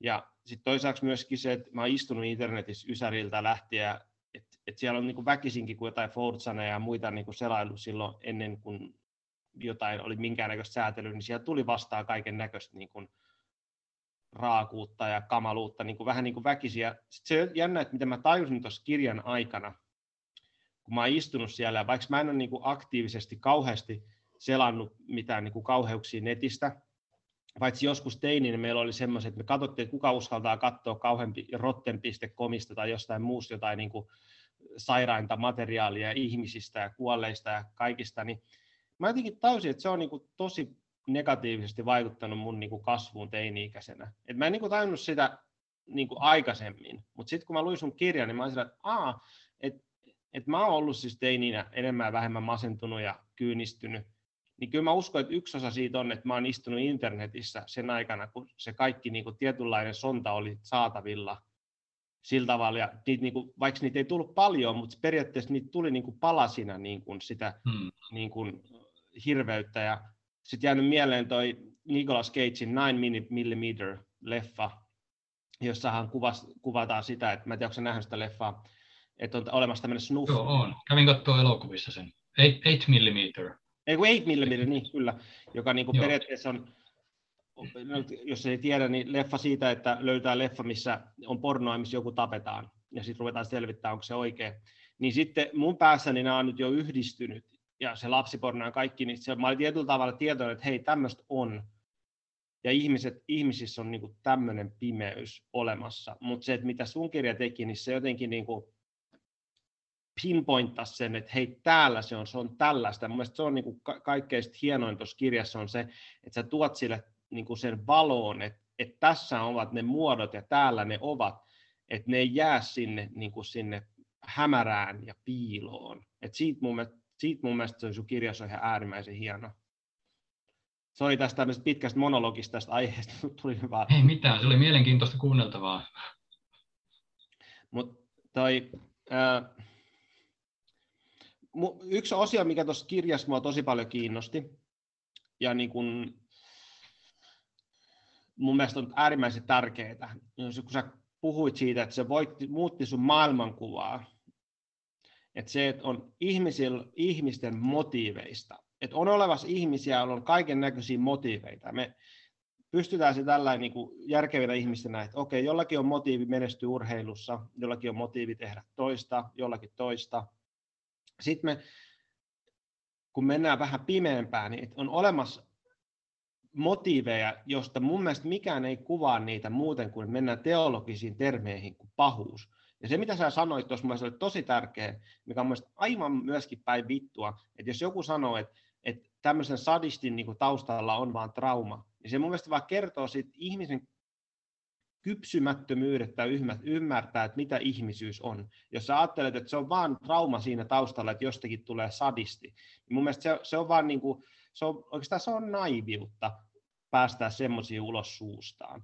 Et se on, se, on niin kuin se tietynlainen niin kuin kääntöpiste siinä, että, että kaikki ihmiset on vaan traumatisoituneet, siksi ne tekee jotain, niin kääntöpiste mä tarkoitan siinä se, että, että on olemassa ihmisiä, joilla aktiivisesti ja tietoisesti valitsevat käyttäytyä sadistisesti ja psykopaattisesti. Ja se on mun mielestä sun kirjassa tosi hienoa, kun sä tuut, meet siihen aiheeseen, että näiden ihmisillä on oikeasti tämmöisiä motiiveita. Niin voiko sä kertoa mulle siitä, että kun sä löysit, että okei, että tämä on tämän kauhu, että täältä löytyy tätä niin kuin hirveyttä videon muodossa, mutta sitten se on varmasti osaksi myöskin, että täällä löytyy tämän niin kuin takaa joku filosofia. Näillä ihmisillä on motiiveita tähän. Ja sä, niin kuin sä kerroit niin, siinä kirjassa, niin voiko sä tuoda meille vähän sitä maailmaa, että, mitä nämä ihmiset oikeasti ajattelee tästä?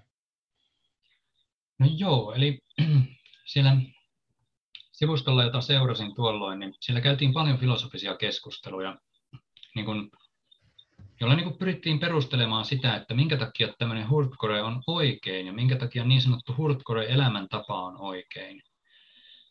Ja monet oli sitä mieltä, että, että tämä on niin kuin meidän luontainen tapa toimia, että kun meistä riisutaan kaikki yhteiskunnan asettamat normit ja moraali ja semmoinen vähän niin kuin auktoriteetin pelko, niin se on se, mitä me ihan niin kuin puhtaimmillaan ollaan, eli sadistinen pedofiili.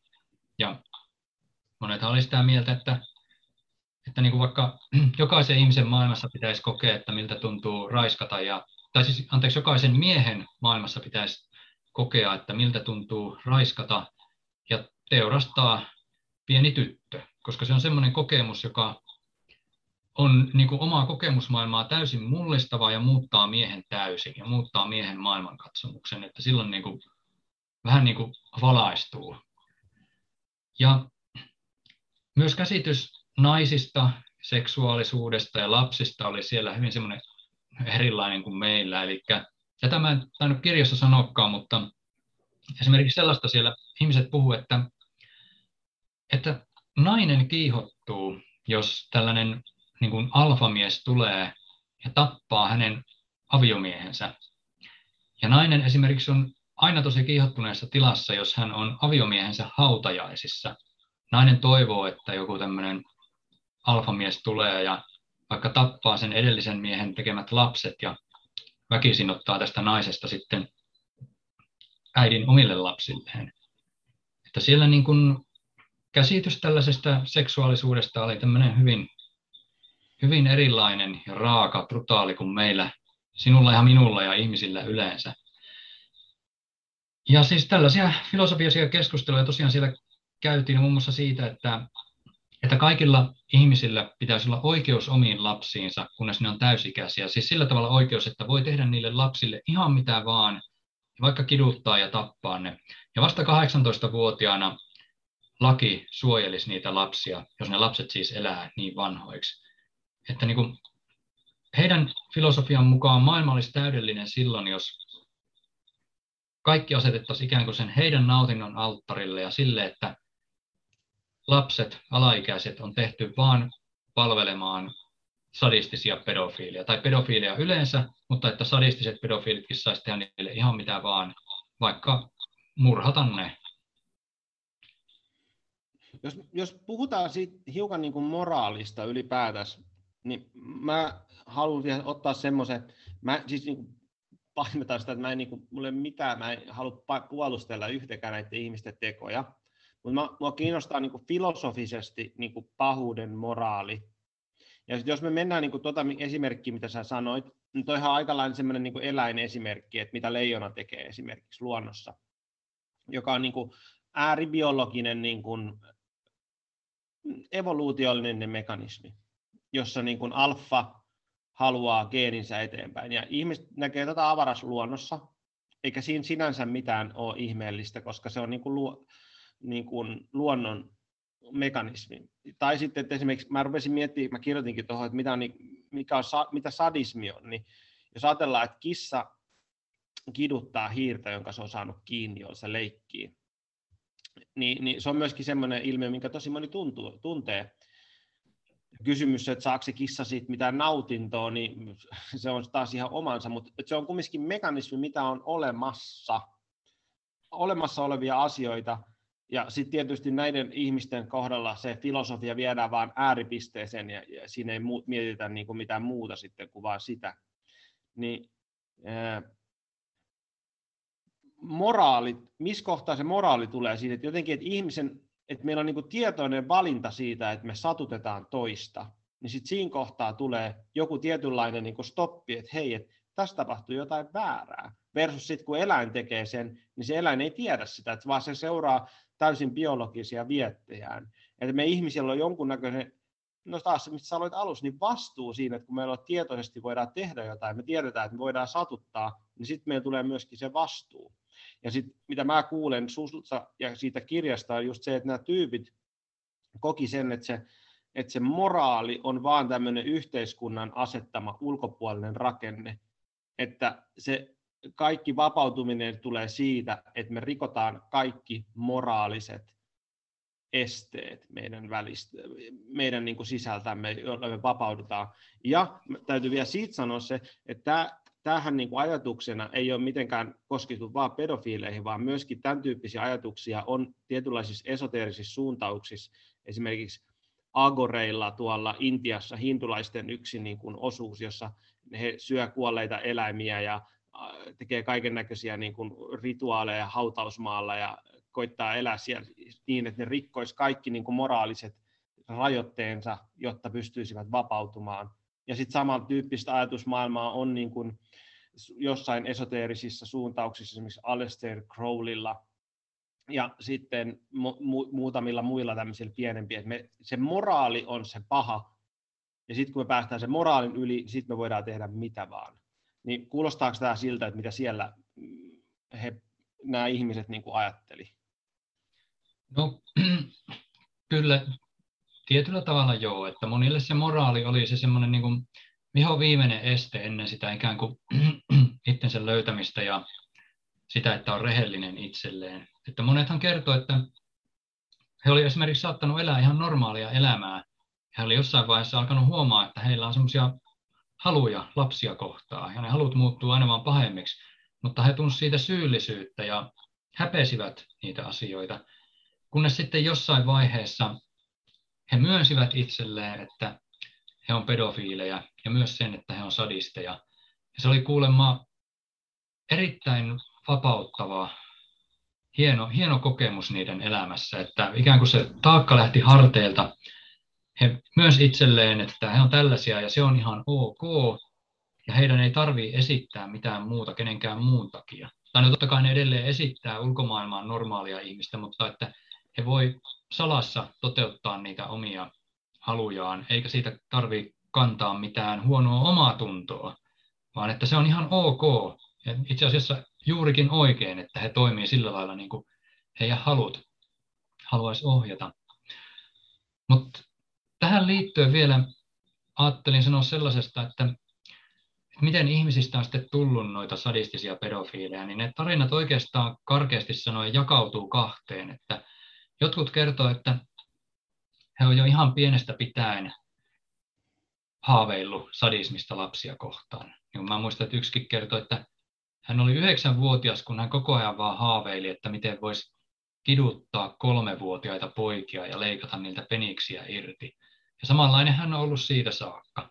Mutta sitten on näitä, jotka on elänyt ihan normaalia elämää pitkään, joilla on alkanut olemaan jonkunlaisia tällaisia tämän tyyppisiä haluja pikkuhiljaa tai sitten niitä on alkanut tulee jo aika varhaisessa vaiheessa, mutta he on niin esittänyt itselleen hyvin pitkään, että he on semmoisia niin sanottuja normaaleja ihmisiä, kunnes jossain vaiheessa he on sitten vaan niin kuin antanut periksi ja hyväksynyt itsensä ja nauttinut siitä itsensä hyväksymisen tunteesta täysin siemauksia ja alkanut toteuttamaan sitten itteensä. Mitä sä luulet, sit, kun siinä sun kirjassa kuvailet tässä, että tässä on yksi kaveri, joka ylläpiti tämmöistä isoa pornosivu, äh, kidutuspornosivustoa, ja sitten hän jäi kiinni ja sitten todettiin, että hän ei itse tehnyt niitä, että hän on vaan niin kuin katsonut niitä videoita ja jakanut niitä, niin kun sä käytät tätä esimerkkiä, että siellä on 800 000 ollut rekisteröitynyt käyttäjää, niin sä tietysti et voi tietää tätä, mutta sä voit mutuilla siitä jotain, että kuinka paljon näistä ihmisistä on sellaisia, jotka oikeasti vaan katsoo sitä versus sitten tekee näitä oikeasti? No varmasti on paljon ihmisiä, jotka on siellä uteliaisuudesta. On varmasti paljon semmoisia nuoria, kun sä nuorena kävit Rottenissa, niin ne käy sitten siellä Hurtkore-sivustolla katsomassa tai äärijuttuja. Mutta on siellä kyllä todella paljon porukkaa, joka on ihan täysillä mukana siinä ja jotka on siis itse sadistisia pedofiileja. Jotkut niistä on jo paljon tehnyt erilaisia asioita ja ne kehuskelee niillä ja jakaa niitä muille ja muut sitten intoilee niistä ja haluaa kuulla lisää. Sitten on niitä, joilla on ollut tällaisia haluja todella pitkään ja jotka suunnittelee vihdoinkin halujensa toteuttamista. Et siellä sivustolla, mitä mä seurasin, niin siellä oli enimmillään yli 800 000 rekisteröitynyttä käyttäjää, mutta sitten jossain vaiheessa ylläpito päätti, että se karsii pois kaikki sellaiset käyttäjät, jotka ei ole joko uh, tuottanut tai ladannut materiaalia sinne sivulle tai sitten osallistunut keskusteluihin. Ja se porukka tippui semmoiseen 200 000, ehkä reilun 200 000 sillä tavalla. Ja kyllä mä sanoisin, että ainakin tämä porukka, joka sinne on kirjoitellut ja ladannut materiaalia, niin ne on kyllä sitten ihan aidosti jo tällaisia hardcore-ihmisiä. Ja varmasti iso osa myös niistä, jotka oli vaan kattelemassa, mutta kyllä siellä on varmasti myös näitä, jotka tulee sinne vaan uteliaisuudesta. Ja no, en mä tiedä liittyykö tämä aiheeseen, mutta sitten siellä hän näkee myös näitä nuoria, jotka etsii seuraa. Niin kuin voin kertoa, että tälläkin hetkellä Torverkon Hurtkore-sivustolla, joka siellä tällä hetkellä on, niin siellä on edes 13-vuotias poika etsimässä miestä, joka kastroisi hänet ja söisi hänet elävältä. Että tällaisia siellä sitten kanssa on. Mä oon jutellut hänen kanssa ja kysyin siltä, että kai sä ymmärrät, että jos sut syödään, niin sä kuolet. Ja sanoi, että kyllä, että se on hänen suurin fantasiaansa, että hän haluaa tulla kastroiduksi ja syödyksi. Ja siellä se nyt etsii sellaista miestä, joka tekisi hänelle sitten sen. Mm. Mites tota, kun mä, mulle jotenkin tulee mieleen taas se, että mä mietin niin normipornoja sivusta ja sillä, että, että kuinka paljon ihmiset katsoo jotain versus, ne tekee itse, että, että se niin kuin ylipäätään sen niin kuin fantasian ja toteutuksen välinen maasto, niin totta kai sehän on ihan hirveä niin kuin normi-ihmisellä. Ja niin kuin just, just sä kuvasit siinä alussakin, että, tota, että tota, jotain niin kuin seksuaalifantasioita tapahtuu pornossa tosi paljon, mutta sitten että niitä ei oikeasti tapahdu niin paljon. Niin sit, niin. Mutta et, et, en mä nyt sano, että totta kai näitä ihmisiä on ja se on ihan turha spekuloida, että kuinka paljon niitä on, mutta kyllä mä nyt ainakin kuvittelisin, että se on semmoinen niin kuin spektri myöskin siinä, että, että on ihmisiä, jotka, tai niin kuin, siis onhan olemassa siis paljon pedofiileja, jotka ei toteuta omia fantasioitaan, vaan ne ovat niin pedofiileja, että se on heidän niin kuin, perversio, ja sitten ne elää sen perversionsa kanssa. Et, et sekin on sitten spektri, mutta et kuinka paljon, niin se nyt on ihan mahdoton tietysti arvioida. Et Kyllä. Mä mietin sitä niin kuin lukuja tuossa itse päässäni, kun mä tutustuin psykopatiaan ja psykopatian niin kuin teoriaan siitä, että kuinka paljon psykopaatteja on, niin se oli niin kuin, että jotain sinne prosentin luokkaa niin kuin ihmisväestöstä.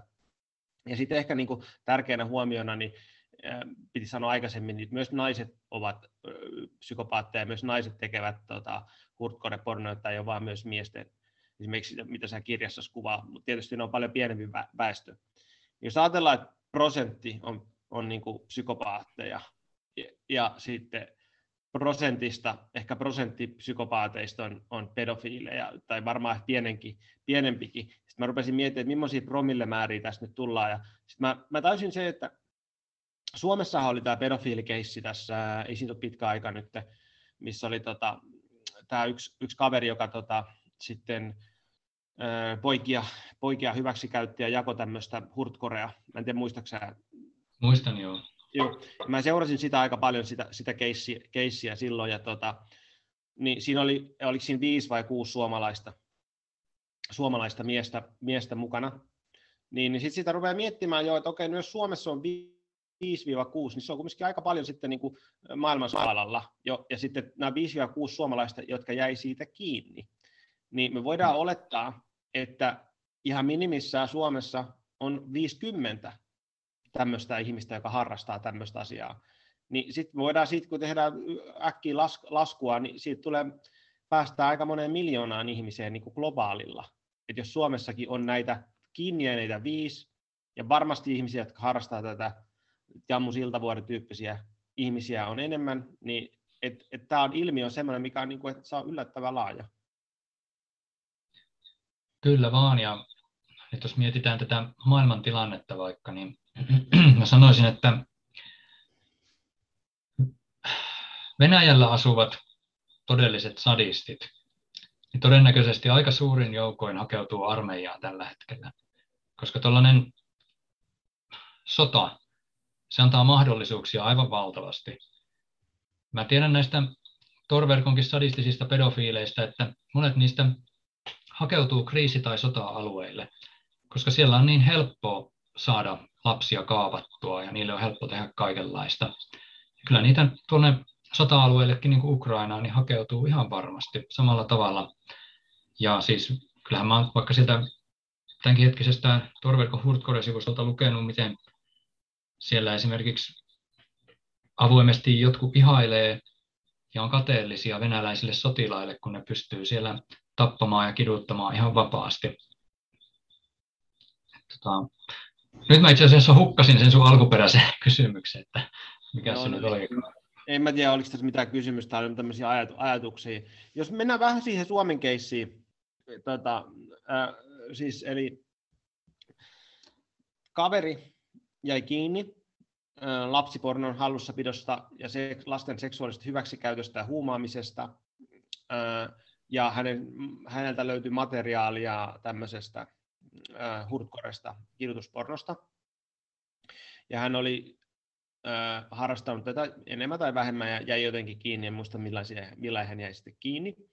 Niin mielestäni tärkeää huomioida, että tämän kaverin, mä seurasin sitä juttua ja seurasin ylilautaa siitä, kun ylilaudan salapoliisit rupesi tota, selvittää tämän kaverin niin kuin menoja, niin hän oli aktiivinen politiikassa, oli paikallisessa kokoomuksessa, hän oli aktiivinen paikallisessa kirkossa, järjesti täällä kirkkojen nuor- nuorten tapahtumia. Hän oli aktiivinen yrittäjä, menestyksekäs yrittäjä, hänellä oli bisneksiä monen eri paikassa. Ja kellään näistä ihmisistä ollut minkäännäköistä hajua, että mitä tämä oikeasti teki. Eli tämä kaveri pyöritti näitä kaikkia kulisseja, ja mä luin itse asiassa hänen kirjoittamansa niin kuin tekstin, kirkko, oliko se joku kirkkokaupunki tai joku tämmöinen kirkollinen lehti, missä hän niin kuin toitotti sitä, että miten kirkolla on jotain moraalista vastuuta jostain lapsust, lapsu, lapsista. Sitten mä vaan niin kuin luin sitä niin kuin tekstiä ja sitten mä ajattelin, että okei, mä tämän ta- jäbän taustalla, tämän ainoa motiivi, miksi tämä tekee tätä, on, että hän pitää tätä kulissia, kun hän oikeasti haluaa kiduttaa lapsia, raiskata niitä ja hän nauttii siitä. Eli tämä koko hänen, koska se on niin äärimmäinen motiivi hänelle, niin hänen täytyy tehdä kaikkensa, että nämä kaikki muut kulissit pysyisi pystyssä, että hän voisi tehdä sitä, mitä hän todella haluaa. Kyllä, ja mun käsittääkseni se on aika yleistä, ellei sitten henkilö ole jossain syrjässä asuva erakko. Mutta mä oon joskus käynyt katsomassa vaikka semmoisten tuomittujen pedofiilien Facebook-profiileja, niin nekin on sellaista pelkkää kulissia, eli siellä jaetaan vaan jotain rahankeräysjuttuja joihinkin hyviin asioihin ja puolustetaan ihmisten tasa-arvoa ja milloin mitäkin hyvää asiaa, että nekin on pelkkää kulissia.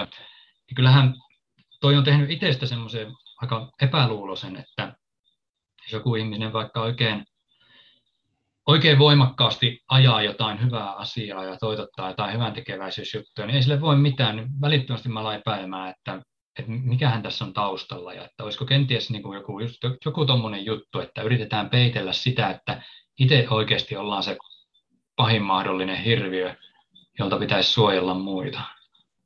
Ja, ja sitten tässä pitää niin kuin mie- muistaa se, niin kuin, että jos toi on se sun, mitä sä haluat tehdä, se on niin kuin, mä kirjoitin tähän, että niin kuin korkein motiivi, että se on se ihmisen korkein motiivi tuohon, tuommoiseen se asiaan. Ja niin kuin säkin kuvasit, että ne ihmiset niin kuin myöntää sen, että se on, että niiden elämän niin kuin tarkoitus on tämä, tai tämmöisiä ihmisiä on olemassa. Niin se on niin äärimmäinen motiivi, että sun koko muun elämän täytyy pyöriä sen ympärillä, koska sä et muuten pysty toteuttamaan sitä, että sun kaikki sun kulissit, kaikki sun duunit, kaikki mitä sä teet, niin se täytyy pyöriä sen ympärillä, plus sä tarvitset ihan vitusti rahaa siihen, että sä pystyt niin kuin toteuttamaan semmoista niin sadistista elämäntyyliä, niin sun on pareekin sitten niin saada sun elämä semmoiseen kuntoon, että sä se kulissit pysyy ja sitten samaan aikaan sä pystyt tekemään jotain niin, niin kuin kumminkin laitonta, mikä on niin kuin varsinkin länsimaissa niin kuin kumminkin semmoinen ääripiste, että mihin puututaan, niin kuin joka, jos sitä vaan yhtään niin kuin tulee ilmi, niin sit se, se tekee myöskin semmoista epäluoloa, että hei tämmöisiä tyyppejä on, koska ne haluaa sitä niin paljon, niin ne tekee kaikkinsa peittääkseen sen. Kyllä. Mullekin tuli semmoinen käsitys aikanaan Hurtcore-sivustolla, että monet niistä ihmisistä oli semmoisia hyvätuloisia ja no just sen takia, koska ne tarvii sitä rahaa ja menestystä semmoiseksi niin kuin sumuverhoksi sille, mitä ne ihan todellisuudessa on.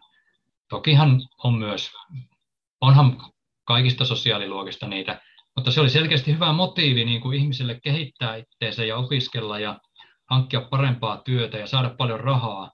Siis se, että voi sitten salaa elää semmoista sadistisen pedofiilielämää. Mutta voi vaan kuvitella, että kuinka paljon toi muuttaa niin kuin, niin kuin omaa maailmankatsomusta, kun se, että periaatteessa, että, että mistä sitä voi tietää. Ja siis, että sitähän ei voi tietää nimenomaan, että sehän se, niin kuin se pääpointti on, että sitä ei voi tietää. tietää. Joo, se, se muuten lisäys vielä. Tätä on multa useampikin ihminen kysynyt.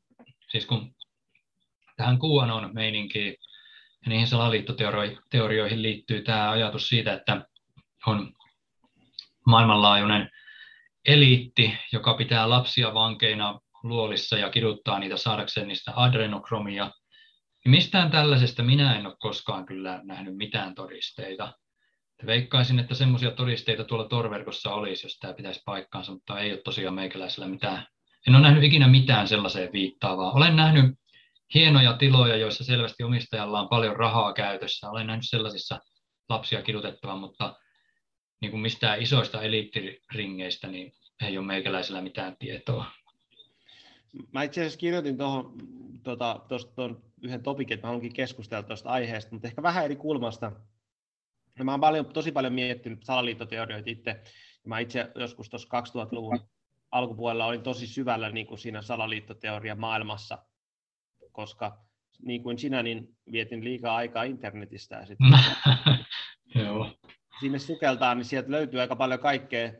Ja sitten se, ää, se narratiivi on juuri toi, mitä sä kerroit. Ja se oli silloin 2000-luvun alussa oli vähän erilainen, nyt se on eri, vähän toisenlainen, mutta käytännössä se, se narratiivi on tämä, että on olemassa tämmöisiä tahoja, joilla on paljon rahaa, paljon valtaa, ja he käyttävät tätä valtaa rahaa tämmöisenä savuverhona, niin kuin mitä nämä pedofiiliraiskarit tekee, jotta he voitais, voivat toteuttaa sairaampia halujaan ja sitten tässä narratiivissa yleensä sitä, että ne, sen lapsen raiskaamisella on jonkunnäköinen spirituaalinen aspekti, että siitä saa sitten jotain energiaa, niin kuin tätä adrenakromia tai jotain. Ja se on se narratiivi. Ja mä oon miettinyt sitä, että mi, miksi se on niin, ja miksi se koko ajan pompsahtaa, miksi siihen on niin helppo uskoa, niin niin numero yksi mun mielestä on se, että se on totta siinä, että se mekanismi lapsipornon kidutusparnon tekijällä on, se mekanismi on sama. Eli mitä me just äsken puhuttiin, sun tarvitsee olla rahaa ja valtaa ja kykeneväisyyttä ja tosi pahaa, tosi syvää psykopatiaa, että sä pystyt tekemään tuommoisen. Ja sitten todennäköisesti sä pystyt tekemään kaiken näköistä muutakin. Eli tämä mekanismi on sama. Ja sitten tästä salaliittoteoriassa sitä vaan laitetaan palikkoja palikoiden päälle, että sitten se vaan laajenee, että sitten taustalla on tämmöinen niin kuin iso, iso tämän takana. Niin mä ajattelin sen sillä tavalla, että ongelma on siinä se, että ihmiset ei ymmärrä pahuutta tai ajattele, että pahuutta on olemassa ja me projisoidaan pahuus jonnekin ulkopuolelle. Et me ajatellaan, että on jossain täällä äärimmäinen pahuus, ja se äärimmäinen pahuus on tämmöisen Illuminatin hallussa tai Bilderberg-ryhmän hallussa tai jonkunnäköisen ryhmän hallussa, joka tekee ääripahan teon. Ja mikä on ääripaha? Niin arkkityyppisesti niin otetaan pyhin asia, mitä maailmassa on, joka tässä tapauksessa juuri vastasyntynyt lapsi, ja pahin asia, mitä maailmassa on, niin kidutus ja siitä nauttiminen, ja lyödään ne yhteen, niin se, on niin kuin pahuuden tietynlainen arkkityyppi. Ja nämä ihmiset myöskin sanoo sen, että, että me olemme pahoja ja me haluamme tehdä tällaista asiaa. Ja sitten kun ihmiset ei mieti sitä, tai me ollaan menetetty länsimaissa niin kuin teologinen jonkunnäköinen pohja meidän elämältä, että me ajatellaan vaan, että kaikki on vaan niin kuin tiedettä ja psykologia selittää kaiken, niin me unohdetaan se, että teologisella ajattelulla on oma tärkeä paikkansa, että esimerkiksi että käsitteellä, että on olemassa pahuutta. Mun mielestä se on semmoinen asia esimerkiksi, että ilman sitä, niin me ollaan hukassa, koska sitten me ajatellaan, että se paha on jossain, että me etitään sitä jostain muualta, että tämä on se yksi mun mielestä syntymekanismi niin kuin salaliittoteorioissa. Miten kuulostaako tämä millaiselta sun korvaas? No, en ole itse ajatellut tollasia, tai tuolla tavalla sitä asiaa koskaan, mutta kyllä mä tuossa paljon järkeä näen. En, en mä kauheasti osaa ottaa kantaa kyllä siihen. Että itsellä noin pohdiskelut on ollut, tai siis nautin nuorempana tosi paljon pohdiskella tällaisia asioita, mutta jotenkin toi kaikki sonta tuolla torverkossa on lyönyt silleen ilmat pihalle, että ei tule kauheasti pohdiskeltua tuommoisia juttuja enää. Hmm ehkä, ehkä mun mielestä se, mikä, mikä tässä on niin se mun pointti, mitä mä haen, että et mä koen itse sen, ja mä oon niin kuin paljon sitä Jordan Petersonin seurattuna, niin seuranneena, niin hän puhuu siitä, että ihmisiä traumatisoi pahuuden kohtaaminen. Ja pahuuden kohtaaminen, missä sitä kohtaa, niin just esimerkiksi, että ihmiset menee sotaan ja tekee niin kuin huomaankin, että hei, mulla onkin tämmöinen puoli, että mä voin tehdä pahaa tai jotain pahaa tapahtuu. Ja sitten hän sanoi myöskin sitä, että sotilaat traumatisoituu tosi paljon siitä, että ne huomaakin, että heissä on itsessään sitä pahuutta, että, että onkin siellä sotatilanteessa yhtäkkiä niistä tuleekin vähän sadistisia, tai ne nauttiikin siitä niin kuin pahan tekemisestä. Ja se, että, että se ihmismieli, joka ei ole kohdannut, tai jolla ei ole konseptia siitä, että on olemassa edes pahuutta, että on olemassa motiiveja, joita voidaan kutsua pahaksi, ja sut, sut niin kuin siinä naivissa tilassa lyödään vaan törmäämään, kohtaamaan se pahuus, niin siitä tulee se traumatisoituminen, tämmöinen niin sanottu ontologinen shokki, että koko meidän maailmankuva sirpaloituu. Ja minusta ainakin kun mä kuuntelen sun, sun puhetta ja luin tuon sun kirjas, niin mä, mulle tuli semmoinen, että, että se oli se sun kokemus, että, että, että sä et ollut niin kuin valmis kohtaamaan pahuutta vielä. Eikä siis en mä tarkoita sitä, että sun olisi pitänyt olla valmis kohtaamaan sitä, etkä olisi, olisiko sä voinut tai onko kukaan voinut, mutta se tietynlainen, että se, se pahuus lävähti sun naamalle, ja se oli niin realistinen, että se rikkoi sun niin kuin maailman kuvan, jonkunnäköisen minä-käsityksen, että mitä täällä maailmassa on. Ja... Joo, siis kyllä mä ton allekirjoitan täysin, että pahuuden kohtaaminen se yleensä on, joka ihmistä traumatisoi että mä en oikein osaa sitä kommentoida tuon sodan kautta. Sekin varmaan on totta, että ihmisiä niin kuin järkyttää ja ravistelee sitä omaa maailmankuvaa se, jos he löytää itsestään pahuutta, löytää sitä, että, että nauttii siitä, kun vihollinen kärsii tai haluaa itse tehdä jotain pahaa, haluaa niin kuin, vähän niin kuin dehumanisoida sen toisen osapuolen.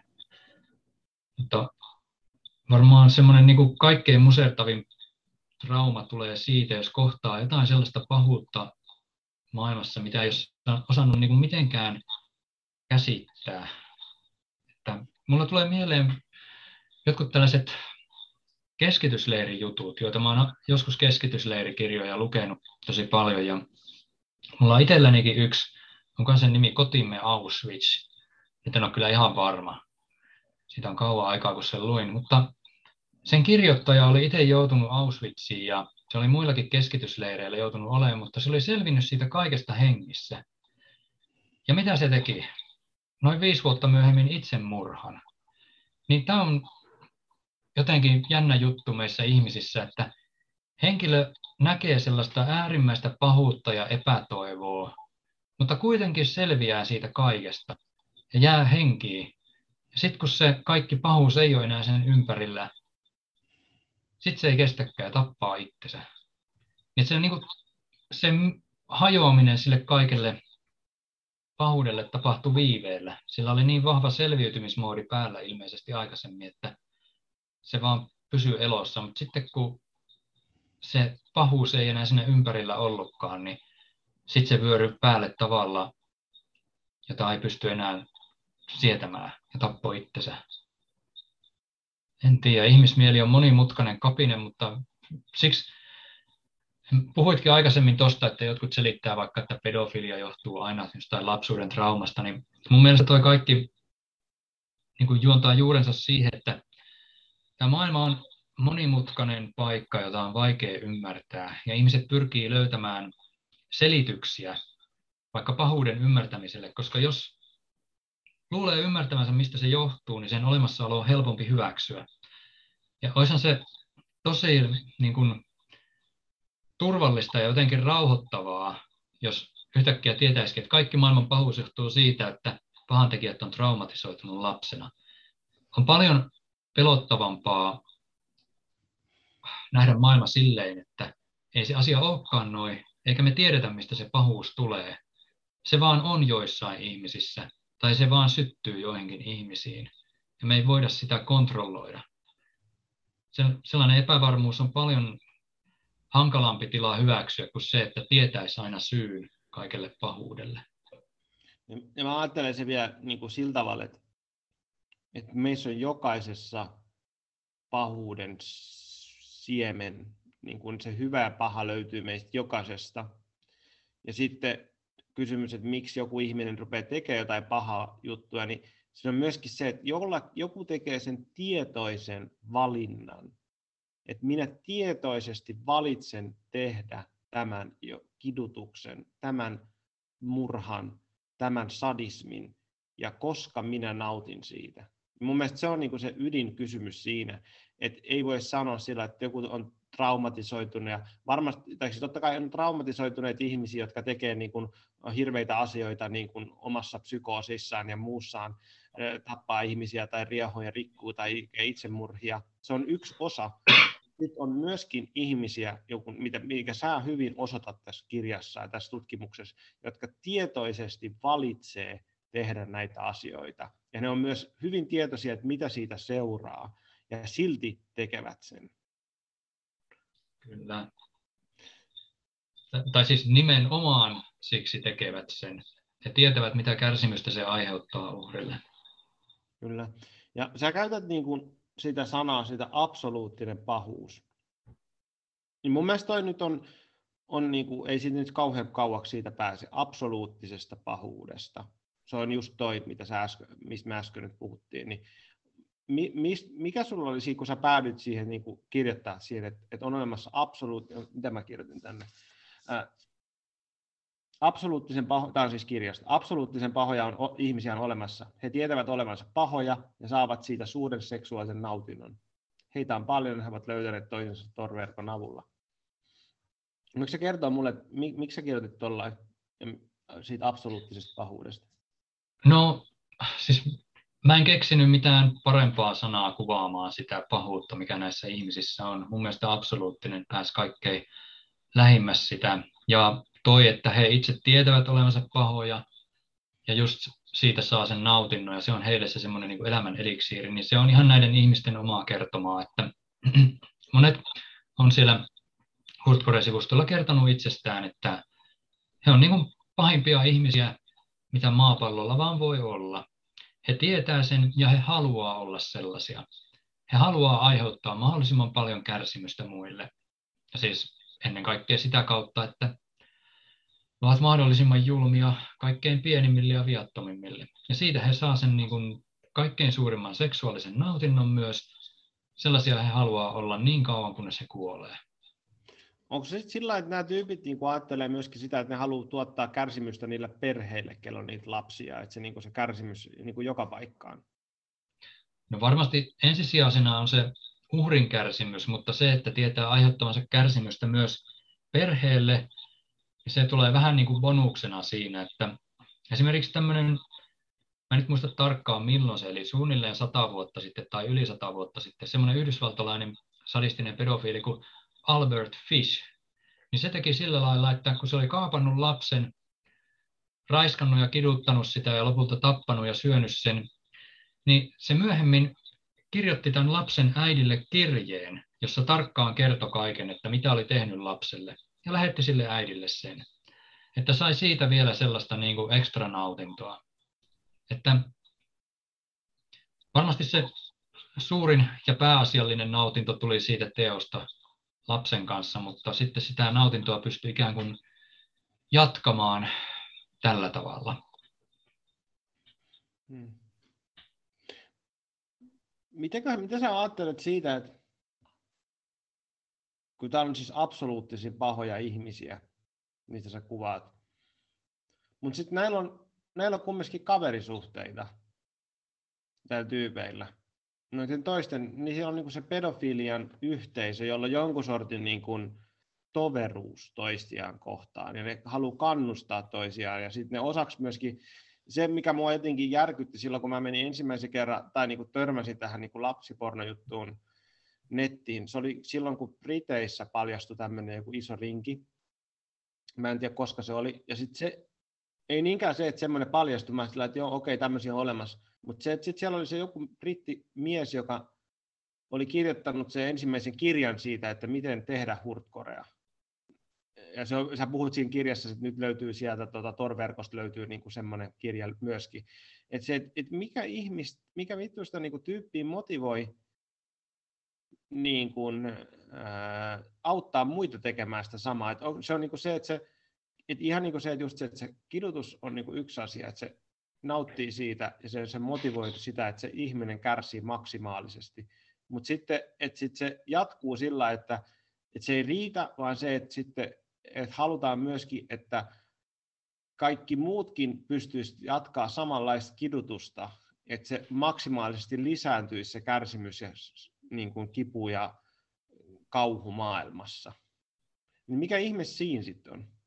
Niin se tarkoitat varmaan sitä pedofiilin käsikirjaa, josta mä kerron tuossa kirjassa. Niin, joo, niin, tota, pedofiilithan on meidän yhteiskunnassa todella hyljeksittyjä ne on semmoisia outcasteja. Nehän on vankienkin joukossa kaikkein niin kuin alintakastia. Että jos sä sen takia vankilassa, että olet raiskannut lapsia, niin kyllä sä sitten oot niin kuin, vähän niin kuin vapaata riistaa kaikille, että sun saa kohdistaa väkivaltaa ja se ei taatusti hetkauta yhtään ketään, vaan pikemminkin se on hyvä asia. Niin koska, tämä on mun oma teoria, että koska nämä pedofiilit on sellaisia täysin ulkopuolisia yhteiskunnassa muuten, niin niillä on vahva side keskenään. Että ainoa porukka, mihin ne voi tuntea todellista yhteenkuuluvuutta, on muut pedofiilit. Ja monilla se on selvästi niin kuin eri, erittäin vahva se semmoinen, että niin kuin haluaa ikään kuin olla ylpeä itsestään muiden pedofiilien silmissä. Ja tästä mä oon myös lukenut paljon aika karmeita käyttäjäkertomuksia, miten niin kuin pedofiilit vaikka oman lapsensa kasvattaa semmoiseksi, että aina tarjoaa sitä muille pedofiilikavereille hyväksi käytettäväksi ja itse tuntee sitten valtavasti ylpeyttä siitä, että kanssapedofiili on voinut tyydyttää tarpeensa minun lapseen. Minä olen pystynyt tuottamaan sellaista onnea ja iloa kanssapedofiilille. Niin tällainen ajattelutapa on hyvin hyvin tyypillistä, mihin mä oon törmännyt tuolla torverkossa. Se, että se oma lapsi ei siinä merkitse mitään muuta kuin, että se lapsi on vaan niin kuin nautinnon väline muille pedofiileille. Että muut pedofiilit on niitä ainoita ihmisiä, joille on, niin kuin, joilla on jotain merkitystä. Kuuntelijat, pakko ottaa nopea vessatauko. Me jat, mä jatkun minuutin päästä takaisin. Niin me no, mäkin käyn keskissä. Yes.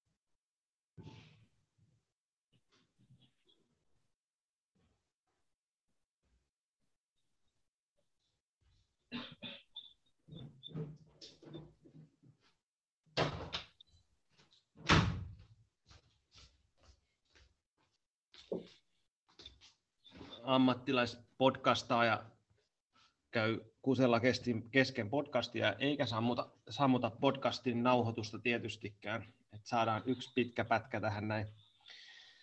Meinaatko leikata tuota yhtään lyhyemmäksi? En ajatellut leikata. Mä niin okay. Mä, mennään raakana tällaisena. Jatketaan.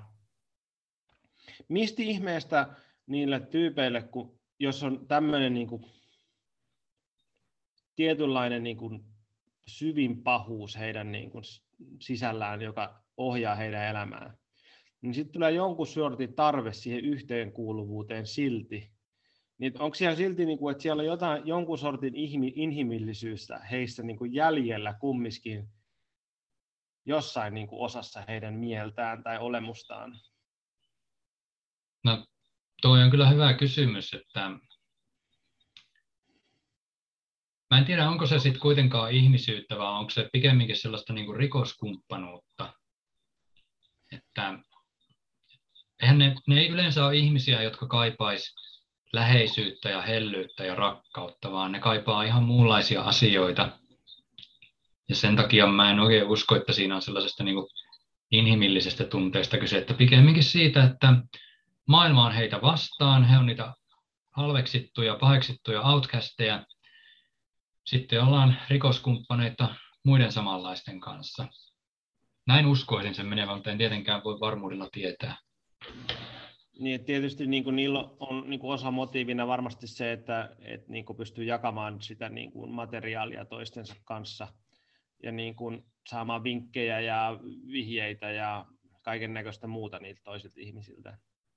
Kyllä, kyllä. Ja varmasti siis sekin, että kun pääsee kehuskelemaan jollain oikein rankalla asialla, minkä itse on tehnyt, niin varmaan se jollain tasolla tuntuu hyvältä saada sitä niin kuin ihailua muilta pedofiileilta, että on vähän niin kuin siinä pedofiiliporukassa sitten sitä korkeinta porukkaa, arvostetuinta porukkaa. Sitten Jordan Peterson puhuu paljon näistä tota, koulumurhaajista, jotka lähtee te- tappaa lapsia ja heidän niin kuin, motiiveistaan siihen. Ja hän puhuu siitä paljon, että, että, että näillä tosiaan näillä sarjamurhailla, että, että näillä on niin kuin, sisäinen kilpailu toistensa kesken, että ne on hyvin tuntee toisinsa, että, että niillä on semmoinen, että kuka on paras sarjamurhaaja, kuka tappaa eniten ihmisiä, kuka tekee eniten pahuutta, niin onkohan tämmöistä, onko siellä samanlainen niin kuin sitten siellä pedofilia niin kuin, tai hurtkore-piireissä? Kyllä siellä on tuommoistakin ajattelua, että siis kyllähän siellä on esimerkiksi täysin avointa ihailua joitakin tiettyjä tunnettuja pedofiileja kohtaan. Ja olen lukenut tällaisia kommentteja, että haluaisi joku henkilö itse olla samanlainen kuin tuo ja niin kuin haluaisi olla pedofiiliyhteisön ihailema henkilö. Kyllä, kyllä sellaista varmasti löytyy. Että se, selkeästi se semmoinen niin yhteenkuuluvuuden tunne siinä yhteisössä, niin se on merkittävä. Ja se on niin kuin, mulle jää niin kuin just, just tosi paljon just se, niin kuin se iso kysymysmerkki, että, että ihminen, joka niin kuin tietynlainen omistaa elämänsä tämän tyyppiselle pahuudelle, niin voiko se silti olla niin kuin ihminen? Voiko sillä olla silti niin kuin jotain inhimillisiä puolia? Että totta kai niin kuin se, mitä sä kuvat sitä, että kun ne joutuu vankilaan, niin, ja tämmöiset tyyppiset, ketkä niin kuin omistaa elämänsä tälle ja on niin kuin tietoisia, että hei, tämä on sen elämän niin kuin päämäärä, jos joku ei mua pysäytä, tämä jatkuu, niin, niin onko niillä silti, onko se, niin kuin se inhimillisyys kokonaan pois, onko se vaan kuollut se joku, niin kuin, että se niin kuin kipinä jostain niin kuin sielusta ehkä?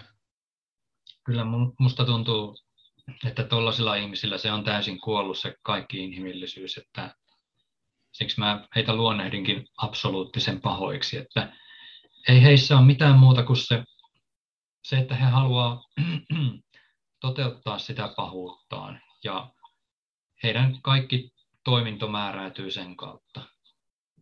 Onkohan siinä sitten joku sellainen askel, että minkä ast, a, yli astuessa se on niin menetytty se inhimillisyys, koska niin kuin sä kuvat sitä, että on ihmisiä, jotka sitten niin kiinnostuukin, että ja hoi, että, että, että tota, kiinnostaakin tämä aihe. Ja, se nyt, ja se ei tee ihmisestä vielä niin kuin absoluuttisesti pahaa, jos huomaakin olevansa pedofiili. Niin, vaikka sitten tietysti laillisesti voidaan kysyä, mikä, että mikä on sitten semmoisen ihmisen rooli yhteiskunnassa ylipäätänsä. Ja sitten tietysti kun ruvetaan likkoon lakiin, niin sitten menee niin kuin seuraavaksi. Mutta jos et se, että jollakin ihmisellä on päänsä sisällä jonkunnäköinen halu, se ei toteuta sitä, niin, niin kyllähän se silti on niin kuin ihminen, siinä on jotain inhimillisyyttä, voi olla hyvääkin, että se on niin kuin se spe, pahuude, pahuus, tietynlainen on spektri, et, että mitä sä kuvaat, että nuo tyypit, monella on semmoinen, että on niin kuin asteittain mennyt siihen, ja sitten tietynlainen, että jossain kohtaa se on niin, niin slippery slope, mä en tiedä mikä se on niin kuin suomeksi, että sä oot niin, kuin niin, niin kuin lähellä sitä, niin sitten sä vaan luiskahdat sinne ja siellä ei ole enää paluuta. No joo, siis mähän kirjassakin sanon, että niin kuin pedofiilit voi karkeasti jakaa kahteen ryhmään, että on niitä, joilla on haluja ja fantasioita, mutta ne ei koskaan toteuta niitä, eikä tee rikollis, mitään rikoksia. Sitten on niitä, jotka tekee rikoksia toteuttaakseen niitä halujaan. Ja kirjassa, kun mä puhun pedofiileista, niin mä puhun tästä jälkimmäisestä ryhmästä. Ja nytkin, kun mä oon puhunut pedofiileista, niin mä oon puhunut tästä jälkimmäisestä ryhmästä. Että kyllähän ihmisellä voi olla, siis vaikka ei olisi pedofiilkaan, niin ihmisellä voi olla fantasioita, jotka on aivan kamalia. Mutta silti hänellä on niin kuin se inhimillisyys siellä edelleen. Hän on ihminen ja hän tiedostaa, että ne fantasiat on kamalia. Ehkä siksi just ne tuntuukin niin kiehtovilta ja kiihottavilta, mutta hän ei kuitenkaan koskaan toteuta niitä, koska tietää, että se on väärin. Niin siis mun mielestä tällaiset ihmiset on ihmisiä siinä niin kuin mekin. Että se raja ylitetään sitten, kun aletaan tekemään pahuutta siksi, että tiedetään, että se on pahaa ja just sen takia sitä halutaan tehdä. No se on varmaan semmoinen, että sit kun sen tekee kerran, niin se... Puhuuko siellä muuten ihmiset siitä, että kun ne on niin tehnyt sen ekan kerran, että mitä sitten, mikä se prosessi siitä sitten oli? Uh, onkohan tuosta nyt ollut sitten puhetta, että Ainakin sä kuvat siinä kirjassa jotain tyyppiä, joka yhden kerran raiskasi jonkun tytön ja murhasi sen. Joo, ja kuristi kuoliaaksi. Joo, ja sitten Toivo alkoi suunnittelemaan seuraavaa samanlaista kertaa silleen, että se tilanne olisi sellainen, että hänen tarvitsisi olla peloissaan kiinni jäämisestä eikä tarvitsisi pitää kiirettä. Että kyllähän se varmaan niin on, niin kuin, no mä ainakin joltain, jostain murhaajista lukenut näin, että ekan kerran kun sen on tehnyt, niin siitä se lähtee sitten sujumaan, että toki kynnys tehdä seuraavan kerran niin on paljon alhaisempi ja sehän muuttuu sitten ihan rutiiniksi. Mä tuossa podcastiin valmistautuessani niin kuuntelin pari haastattelua, yhden Jeffrey Damerilta ja yhden Ted, tai useammat Jeffrey Damerin ja Ted Bundyn haastattelu. Ja nämä on tämmöisiä sarjamurhaa ja sadisteja molemmat Ja, ja oli tosi erilaisia tyyppejä, että kun Jeffrey Dahmer puhui tosi niin kuin analyyttisesti siitä, mitä hän teki, että, että hän oli vain niin kylmän viileästi, että minulla on tämmöinen halu, joka haluaa tappaa, murhata, raiskata, ja minä en voi sille mitään. Jos minua ei laiteta vankilaan, minä teen sen uudestaan. Ja hän oli vain niin kuin sillä tavalla, että se oli vain niin semmoinen elämän fakta, fakta hänelle, eikä hän sitä niin kuin perustellut eikä niin kuin moralisoidu mitenkään.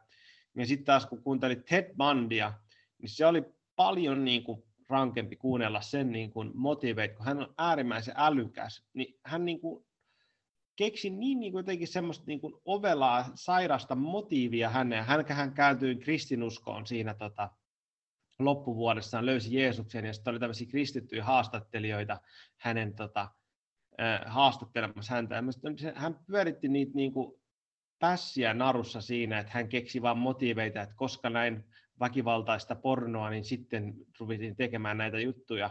Ja se oli niin, niin kuin sairasta katsoa sitä sen tyypin niin kuin perusteluja sille omille toiminnalleen. Että hän vaan niin kuin valehteli valehtelemistaan peittääkseen sen, niin kuin mitä sä mun mielestä tuossa kirjassa tosi hyvin sanot, että, että, että nämä tyypit ovat, että niiden motiivi on aiheuttaa maksimaalinen määrä kipua ja saa siitä maksimaalisen määrän nautintoa. Kyllä, ja tämä on mun mielestä hyvä ero näillä bandilla ja Damerillä, että, että bandi tosiaan oli semmoinen äh, erittäin hyvä puhumaan, lipevä. Sehän, niin kuin, se olisi puhumallakin saanut naisia vaikka kuinka paljon, mutta se halusi raiskata ja tappaa. Ja semmoinen niin kuin seuramies, että jos se halusi, niin se pystyy puheellaan vähän niin kuin hurmaamaan kenet tahansa ja saamaan kenet tahansa puolelleen.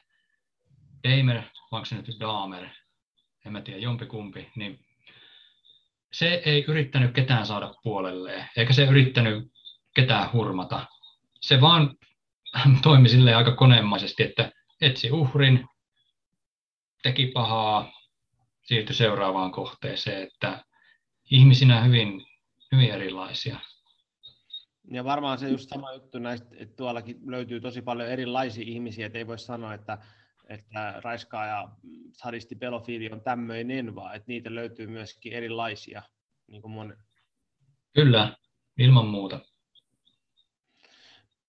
miten sitten, kun sä oot sukeltanut tänne pahuuden ytimeen, niin yksi asia, mitä mä, mä menisin kysyä sinulta etukäteen ennen tätä podcastin tekoa, mä että se on hyvä kysyä täällä, niin miten sun niin kun, sanotaan, että uskonnollinen maailmankuva on muuttunut tässä? Mä en tiedä, millainen se on ollut etukäteen, onko se ollut ateistinen tai mikä, mikä se on, niin kuin, mistä oot lähtenyt tähän? Uh, no, Mä oon kyllä, kai, kai sana ateisti mua kuvaa kaikkein parhaiten, mutta mä oon kyllä kirkossa jäsenenä, että mä oon niin kuin, mä sanoin ihan tässä alussa, että mä oon muuttunut monella tapaa konservatiivisemmaksi iän myötä, niin mä oon myös alkanut arvostaa kristiuskoa ja kirkkoa ja luterilaisuutta ja kaikkea sitä, minkälainen vaikutus sillä on ollut Suomen ja Euroopan kehitykselle ihan vuosisatojen ajan. Ja mä oon sen takia halunnut liittyä vähän niin kuin tämmöiseksi kannatusjäseneksi kirkkoon, vaikka tosiaan semmoiseen niin kuin Jumalaan mä en uskokkaan, mistä raamatussa puhutaan. Että tämä kaikki teettäisi sen, niin kuin, ja, ja miten, se, miten tämä kirja on sitten vaikuttanut tähän uskonnolliseen näkemykseen, niin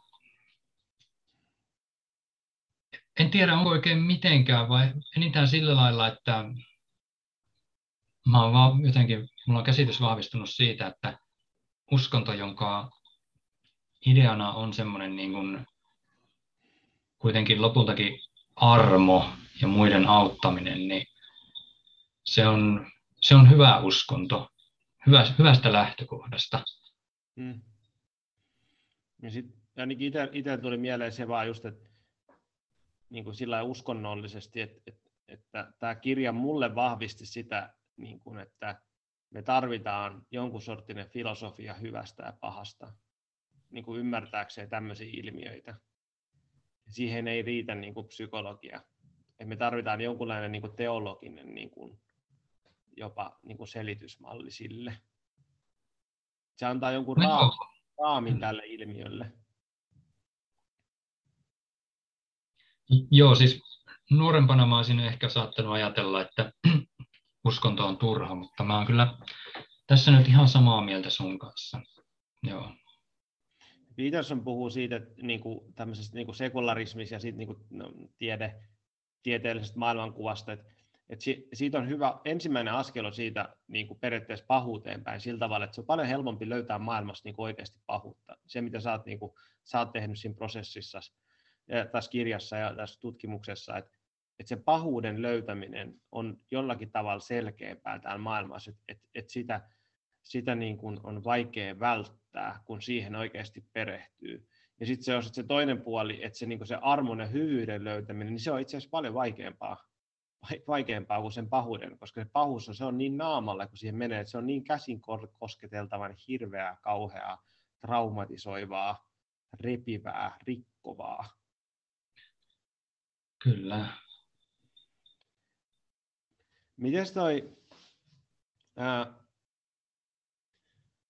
kun mä rupesin miettimään semmoista, että, että, kun tämä podcasti on samalla tavalla kuin se kirja, että me avataan tämmöinen niin kuin märkivä haava tietyllä tavalla ja katsotaan siihen, että tämä on semmoinen asia, mitä on oikeasti olemassa ja siitä tarvitsee puhua ja se tarvitsee tulla ihmisten tietoisuuteen. Niin sitten mä rupesin miettimään, että millä tavalla sit sitä ruvetaan sulkemaan sitä haavaa, millä tavalla se voidaan suojata, miten me mennään eteenpäin tästä, kun tämä on, on niin kuin avattu. Niin millä tavalla sä lähdit menee siitä eteenpäin, kun sä, sä tästä niin kuin traumatisoitumisesta, tästä aiheesta, niin sä sanoit, että aika oli yksi, teikö sä tietoisesti jotain muita valintoja, tai m- miten se lähti siitä eteenpäin? No, mä en oikein voi sanoa tuohon mitään semmoisia tietoisia päätöksiä, että ainoastaan se, että kun aluksi mä ikään kuin putosin siihen maailmaan täysillä ja mun oli vaikea nähdä ja ajatella enää mitään muuta, niin ehkä tärkeää oli alkaa niin kuin miettimään tätä maailmaa sellaisena, miten tämä niin kuin yleensä ympärillä näyttäytyy, miettimään hyviä asioita, mitä ihmiset tekee toisilleen, tai vaikka miten meidän yhteiskunta on rakentunut sellaiseksi, että täällä kuitenkin pyritään pitämään heikoista huolta. Se on eri asia sitten, miten se aina käytännössä onnistuu, mutta että pyrkimyksenä se on. Ja että miten pitkä prosessi lopultakin on ollut vaikka yhteiskunnalla tai ihmiskunnalla päästä tämän pisteeseen, jossa kuitenkin tähdätään siihen, että meillä olisi hyvä olla. Ja mä ajattelin, että tämä kaikki on kuitenkin merkki siitä, että me ihmiset ja ihmiskunta suurena joukkona pyritään tekemään hyvää itsellemme ja myös toisillemme ja että meillä olisi niin kuin yhteisönä täällä hyvä olla. Että tällaisia järkeilyjä kävin päässä ja mä en tiedä miten paljon ne on vaikuttanut. Varmaan niillä on ollut se oma vaikutuksensa siinä ö, ajan mittaan tapahtuneessa prosessissa päästä yli näistä kauhuista, jotka oli saanut mut otteeseensa en, en osaa tuon tarkemmin sanoa. Ainakin itsellä tuli mieleen just se, että kun mä, muistan, kun mä kuuntelin tuota äänikirjaa, tuossa tota, oli lounaalla, oli paikassa lounaalla, ja sitten mä jotenkin niin kuin, se, niin kuin se tilanteen absurdius niin kuin jotenkin tuli tosi naamalle, kun mä kuuntelin sun kuvauksia niin kuin tästä kidutuspornosta. Sitten mä olin samaan aikaan syömässä lounasta Mä kuuntelen yleensä aina, kun mä kävelen tai on lounaalla. Sitten pystyn valko oksettaa sen ruoka. Ja siinä, kun mä kuuntelin sitä. Ja sitten mä katselin niitä ihmisiä, kun ne ihmiset käveli ja niin kuin mind their own business. Ja sitten samaan aikaan tuli niin kuin tuota infoa mun sisään, niin sitten sit jollakin tavalla mulla tuli niin kuin myös sitä kiitollisuutta, että, että me ollaan, eletään näin niin kuin sivistyneessä valtiossa. Että meillä on niin kuin edes jonkun sortin niin kuin mekanismeja, estää tällaista niin kuin elä, laajentumasta. Et vaikkakin ei täysin kokonaan lopettaa, mutta et kyllähän se menee niin kuin ääriprioriteettilistalle tuolla poliisillekin, jos tämmöisiä niin kuin Suomessa ilmentyy. Et kyllä aika paljon niin kuin resursseja löytyy sitten. Tietysti pitäisi varmaan löytyä enemmänkin, mutta et, et, et myöskin se kiitollisuus tuli kirjaa lukiessa siitä, että no kontrastina sille pahalle, että kuinka paljon hyviä asiat on. Nimenomaan joo. Siis, että voi kuvitella jotain vaikka entisaikojen kuningaskuntia tai jotain pienempiä tämmöisiä valtakuntia. Jos siellä on ollut johtajana sellainen ihminen, joka nauttii muiden kärsimyksestä, niin miten paljon pahaa se onkaan saanut aikaan. Ja nyt meillä on tämmöinen yhteiskunta, jossa on paljon semmoisia mekanismeja, jotka estää tai ainakin pyrkii estämään sen, että tuommoista ei pääsisi tapahtumaan. Niin kyllä tässä on niin kuin monta sukupolvea takana, joissa ihmiset on ihan tosissaan pyrkinyt luomaan parempaa maailmaa ja ne on siinä onnistunutkin. Se on jännä, että se on niin kuin se tietyllä tavalla, mitä mä otan tuosta kirjasta, on kyllä se, että, että niin kuin arvostus hyville asioille ja arvostus myöskin poliiseille. Et, et, et se on ehkä yksi, mikä mulla jäi sanomatta tuosta poliiseista, niin sä kuvaat kirjassa sitä, että, että niin kuin poliisikaan ei ollut tietoinen tästä niin kuin laajuudesta, mitä siellä oli. Ehkä nykyään on enemmän, jos sä olit 16-18, sä olit siellä maailmassa ja sä kuvat sitä, niin sen jälkeen tietysti tämä asia on tullut koko ajan enemmän esille ja myöskin niin kuin, globaalisti, että tämmöisiä on ja ollut globaaleja niin kuin, äh, poliisi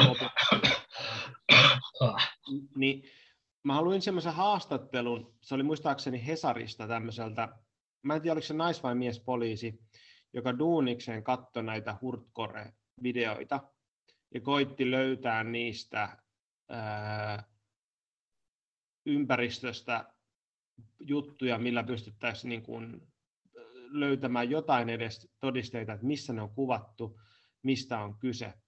Ja sitten poliisilta kysyttiin sitä, että, että, että millä, miksi sä teet sitä. Ja sitten siinä oli tietysti siinä jutussa, että miten ne tekee, että ne pystyy estämään sitä, että ne pelaa jotain Tetristä sen pelin kattomisen jälkeen ja kaikki mielen muokkausjuttuja, että ne ei jää päähän.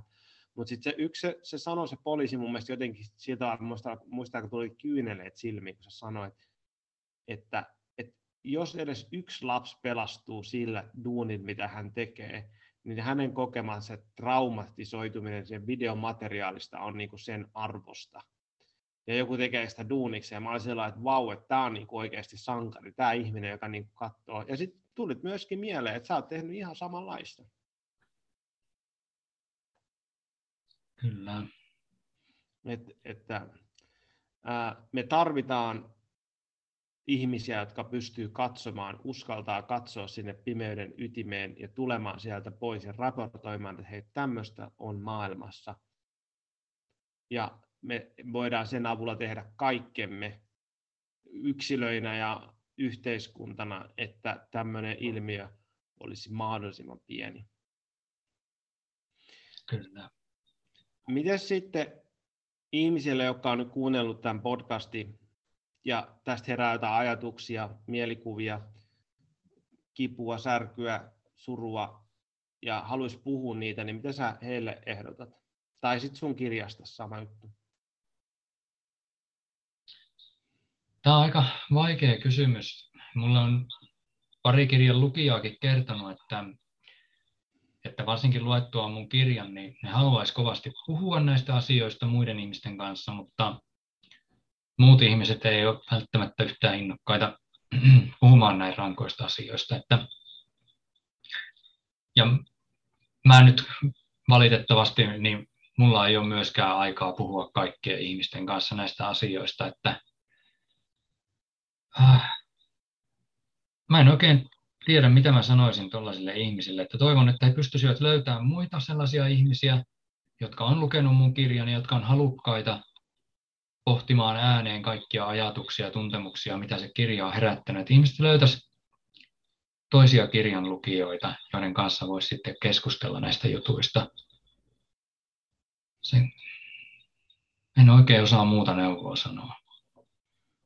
Mulle ehkä tulee mieleen vaan se, että toi mitä sä sanoit, plus sitten että myöskin, että kannattaa kirjoittaa niistä, että netti on täynnä erilaisia foorumeita, ja varmasti monet ihmiset kokee samalla tavalla, että tämä kirjan lukeminen on, on avannut jotain tosi kivuliasta ja syvää heissä itsessään ja he haluavat purkaa sitä, niin ehdottomasti etsikää ihmisiä, ketkä haluaa jutella asiasta.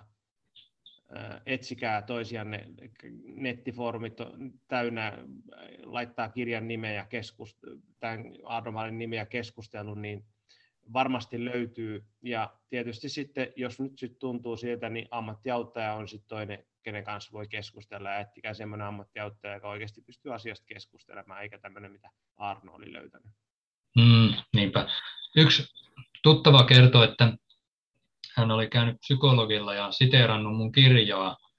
Ja psykologi kertoi myös lukeneensa sen kirjan, että tällaisen ammattiauttajan, tällaisen psykologin kanssa ainakin siitä pystyy puhumaan. Ja se on kyllä jännä juttu, että aika jossain yllättävissäkin tilanteissa multa on saatettu kysyä, että ai, oletko sinä se Arno Malin, joka kirjoitti sen pimeyden ytimeen, että, että minä olen lukenut sen. Ja, että sitä on selvästi luettu paljon. Se on löytänyt kohderyhmänsä ja mä olen siitä tosi onnellinen, koska aluksi mä pelkäsin, että että se kirja olisi niin rankka ja äärimmäinen, että se vähän niin kuin vaan hiljenis, se vaiettaisi kuoliaaksi. Mutta onneksi siitä media alkoi kiinnostumaan ja on tullut paljon näkyvyyttä ja ihmiset on löytänyt sen, että jos menee johonkin vaikka äänikirjapalveluun niin kuin BookBeatiin ja sieltä lukee niitä ihmisten kommentteja siitä kirjasta, niin sehän on aivan mahtavaa luettavaa. Että, no toki, toki ihmiset yleensä sanoo, että tämä oli järkyttävin tai synkin tai raain kirja, mitä on ikinä lukenut, mutta yleensä sitten samaa hengenvetoa myös kehutaan, että on erittäin tärkeä kirja ja että tämä niin kuin, kaikkien pitäisi lukea tämä. Kyllä, Tuntuu mä... todella hyvältä saada tuollaista palautetta. Ja mä oon samaa mieltä, että tota, mä, mä mietin tässä ennen tätä podcastia, että, että, että mikä mun suhde, kun mä tietysti kun mulla käy kirjailijoita tai muita, niin mä, mä suosittelen heidän kirjaa, ja mä että okei, suositteleks mä nyt tätä Arnon kirjaa, että et, okei, että et, et, öö, herättää niin ristiriitaisia tuntemuksia, mutta sitten mä päädyin siihen, että ehdottomasti mä suosittelen varsinkin ihmisille, kello on lapsia, vaikka se on niin kuin kaikkein vaikein, mutta just nimenomaan siitä syystä, että ottakaa tosissanne se, että se lapsi notkuu siellä netissä, ottakaa tosissanne se, että millä tavalla te suojelette teidän lapsia niin kuin erilaiset asioita, koska tämä on yksi osa maailmaa. Että et tämä on semmoinen, mikä mun mielestä on varsinkin vanhemmille tärkeä lukea. Kyllä. Et toivon todellakin, että mun kirja aiheuttaa sitä, että vanhemmat on enemmän tietoisia siitä, että minkälaisia vaaroja netissä ja ylipäätään maailmassa on olemassa. Et ei saa olla liian sinisilmäinen. Ei saa tietenkään olla hermoheikkokaan ja kieltää lapsetaan kaikkea, mutta on hyvä tunnistaa ja tiedostaa vaarat, vaikka koko ajan ei tietenkään kannatakaan käyttää aikaansa siihen, että miettii niitä. Ja toinen, mitä toivon, että tämä kirja saa aikaan, niin on se, että poliisi saa lisää määrärahoja lapsiin kohdistuvien rikosten selvittämiseksi. Kyllä. Tiedän, että poliisissa ja viranomaisten keskuudessa mun kirja on paljon luettu ja olen siitäkin kyllä todella iloinen. No, kuin myös, kuin myös. Ähm, miten sitten tämä kirja on, on, tulee enemmän varmaan, tämä sun matkas määrittää sun elämässä jollakin tasolla aina.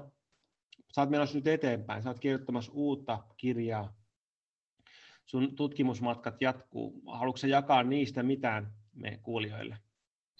Kyllä mä voisin kertoa joo, eli seuraava kirja tulee olemaan jotain ihan muuta. Mä tuossa ihan alussa mainitsin siitä, että Mulla oli nuorempana terveysongelmia, joiden takia mä en muun muassa voinut käydä armeijaa. Ja ne terveysongelmat sitten kyllä määritteli mun elämää hyvin pitkään ja aiheutti sen, että mun elämä on kulkenut hyvin erikoisia uria pitkin. Mä oon ollut paljon kaikenlaisten lääkärinlausuntojen varassa ja sitä myöten sitten jotenkin virastojen niin kuin Kelan ja Sossun armopalojen varassa ja sitten mitä taas mä oon niin saanut tukea, niin se on riippunut siitä, että mitä lääkärit on minusta kirjoittanut ja ajatellut. Ja tuohon matkaan liittyy kyllä paljon kaikenlaista järkyttävää ja käsittämätöntä, koska yleensä ihmiset joutuu tuollaisen ikään kuin koneiston armoille vasta vanhoilla päivillään, kun terveys alkaa pettämään ja pitää turvautua yhteiskuntaan. Ihmiset ei tiedä, että millaista se voi olla ihan oikeasti, millainen niin kuin surrealistinen painajainen voi olla taistella virastojen ja lääkärien kanssa ja miten ne saattaa ottaa sun elämästä täysin vallan. Mutta mulla on siitä pitkä kokemus ja mä myös varhaisessa vaiheessa aloin ottamaan kaikenlaisia dokumentteja talteen, kun tapahtui kaikenlaisia aivan älyttömiä juttuja, niin älyttömiä, että ihmisten on niitä vaikea uskoa. Niin mä aloin ottaa dokumentteja talteen ja mä aina ajattelin, että, että joskus tulevaisuudessa mä oon sellaisessa asemassa, että mä voin kertoa tämän tarinani ja mua myös uskotaan.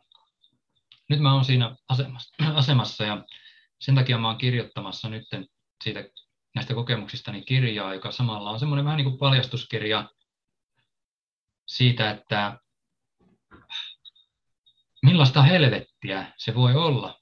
Että ihmisillä ei ole aavistustakaan, että mitä se voi olla. Että me ajatellaan siis ihmiset, jotka ei ole joutunut siihen myllytykseen, että meillä on hyvinvointivaltio, joka pitää kaikista huolen ja turvaverkko ottaa vastaan jokaisen, mutta ei se oikeasti noin mene.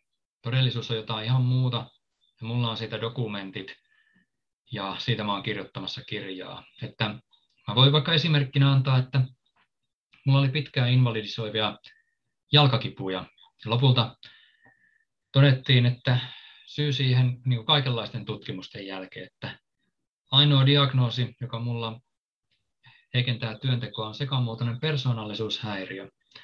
Eli mut niin kuin käytännössä leimattiin hulluksi, koska mä kerroin, että mulla on niin kovat jalkakivut, että mä en voi tehdä yhtään mitään. Ja sen takia mä en sitten saa tietenkään mitään hoitoa myöskään enää, koska mä olin nyt sitten virallisesti vaan hullu. Ongelma oli vaan korvien välissä.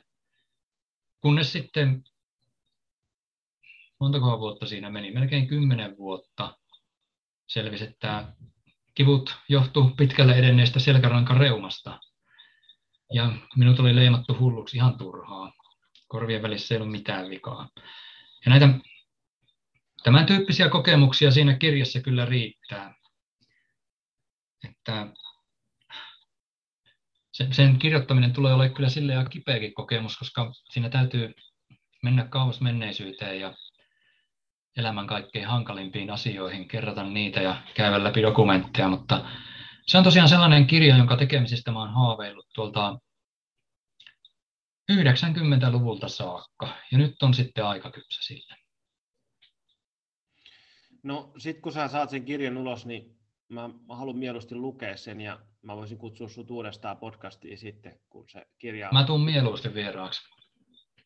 Hienoa. Ja tota, se, semmoinen suositus vielä tähän loppuun, että äh, Henri Vist vaikka pitää ihmisiä, siis eläimiä podcasti, joka mun hyvä ystäväni ja Arno tulee olemaan hänen vieraanaan loppuvuodesta ja jakso tulee olemaan ulos varmaan ensi vuoden alussa tai joulukuussa, koska se tulekaan, mutta suosittelen ehdottomasti katsomaan sitä sen, tai kuuntelemaan sen myös. Ja jos ei muuta, niin hei, kiitos Arno siitä, mitä sä oot tehnyt. Ja tästä sun matkastas tänne ja tästä sun kirjastas, että se on vaatinut sulta paljon. Ja mä arvostan ihan äärettömän paljon sitä duunia, mitä sä oot tehnyt. Ja toivotan sulle kaikkea hyvää sun jatkoon. Ja kiitos tosi paljon, kun tulit tänne podcastiin myös keskustelemaan tästä. Kiitoksia ja kiitos sulle, että kutsuit mut tänne. Oli todella mukava jutella sun kanssa. Hienoa. Moi moi. Moikka.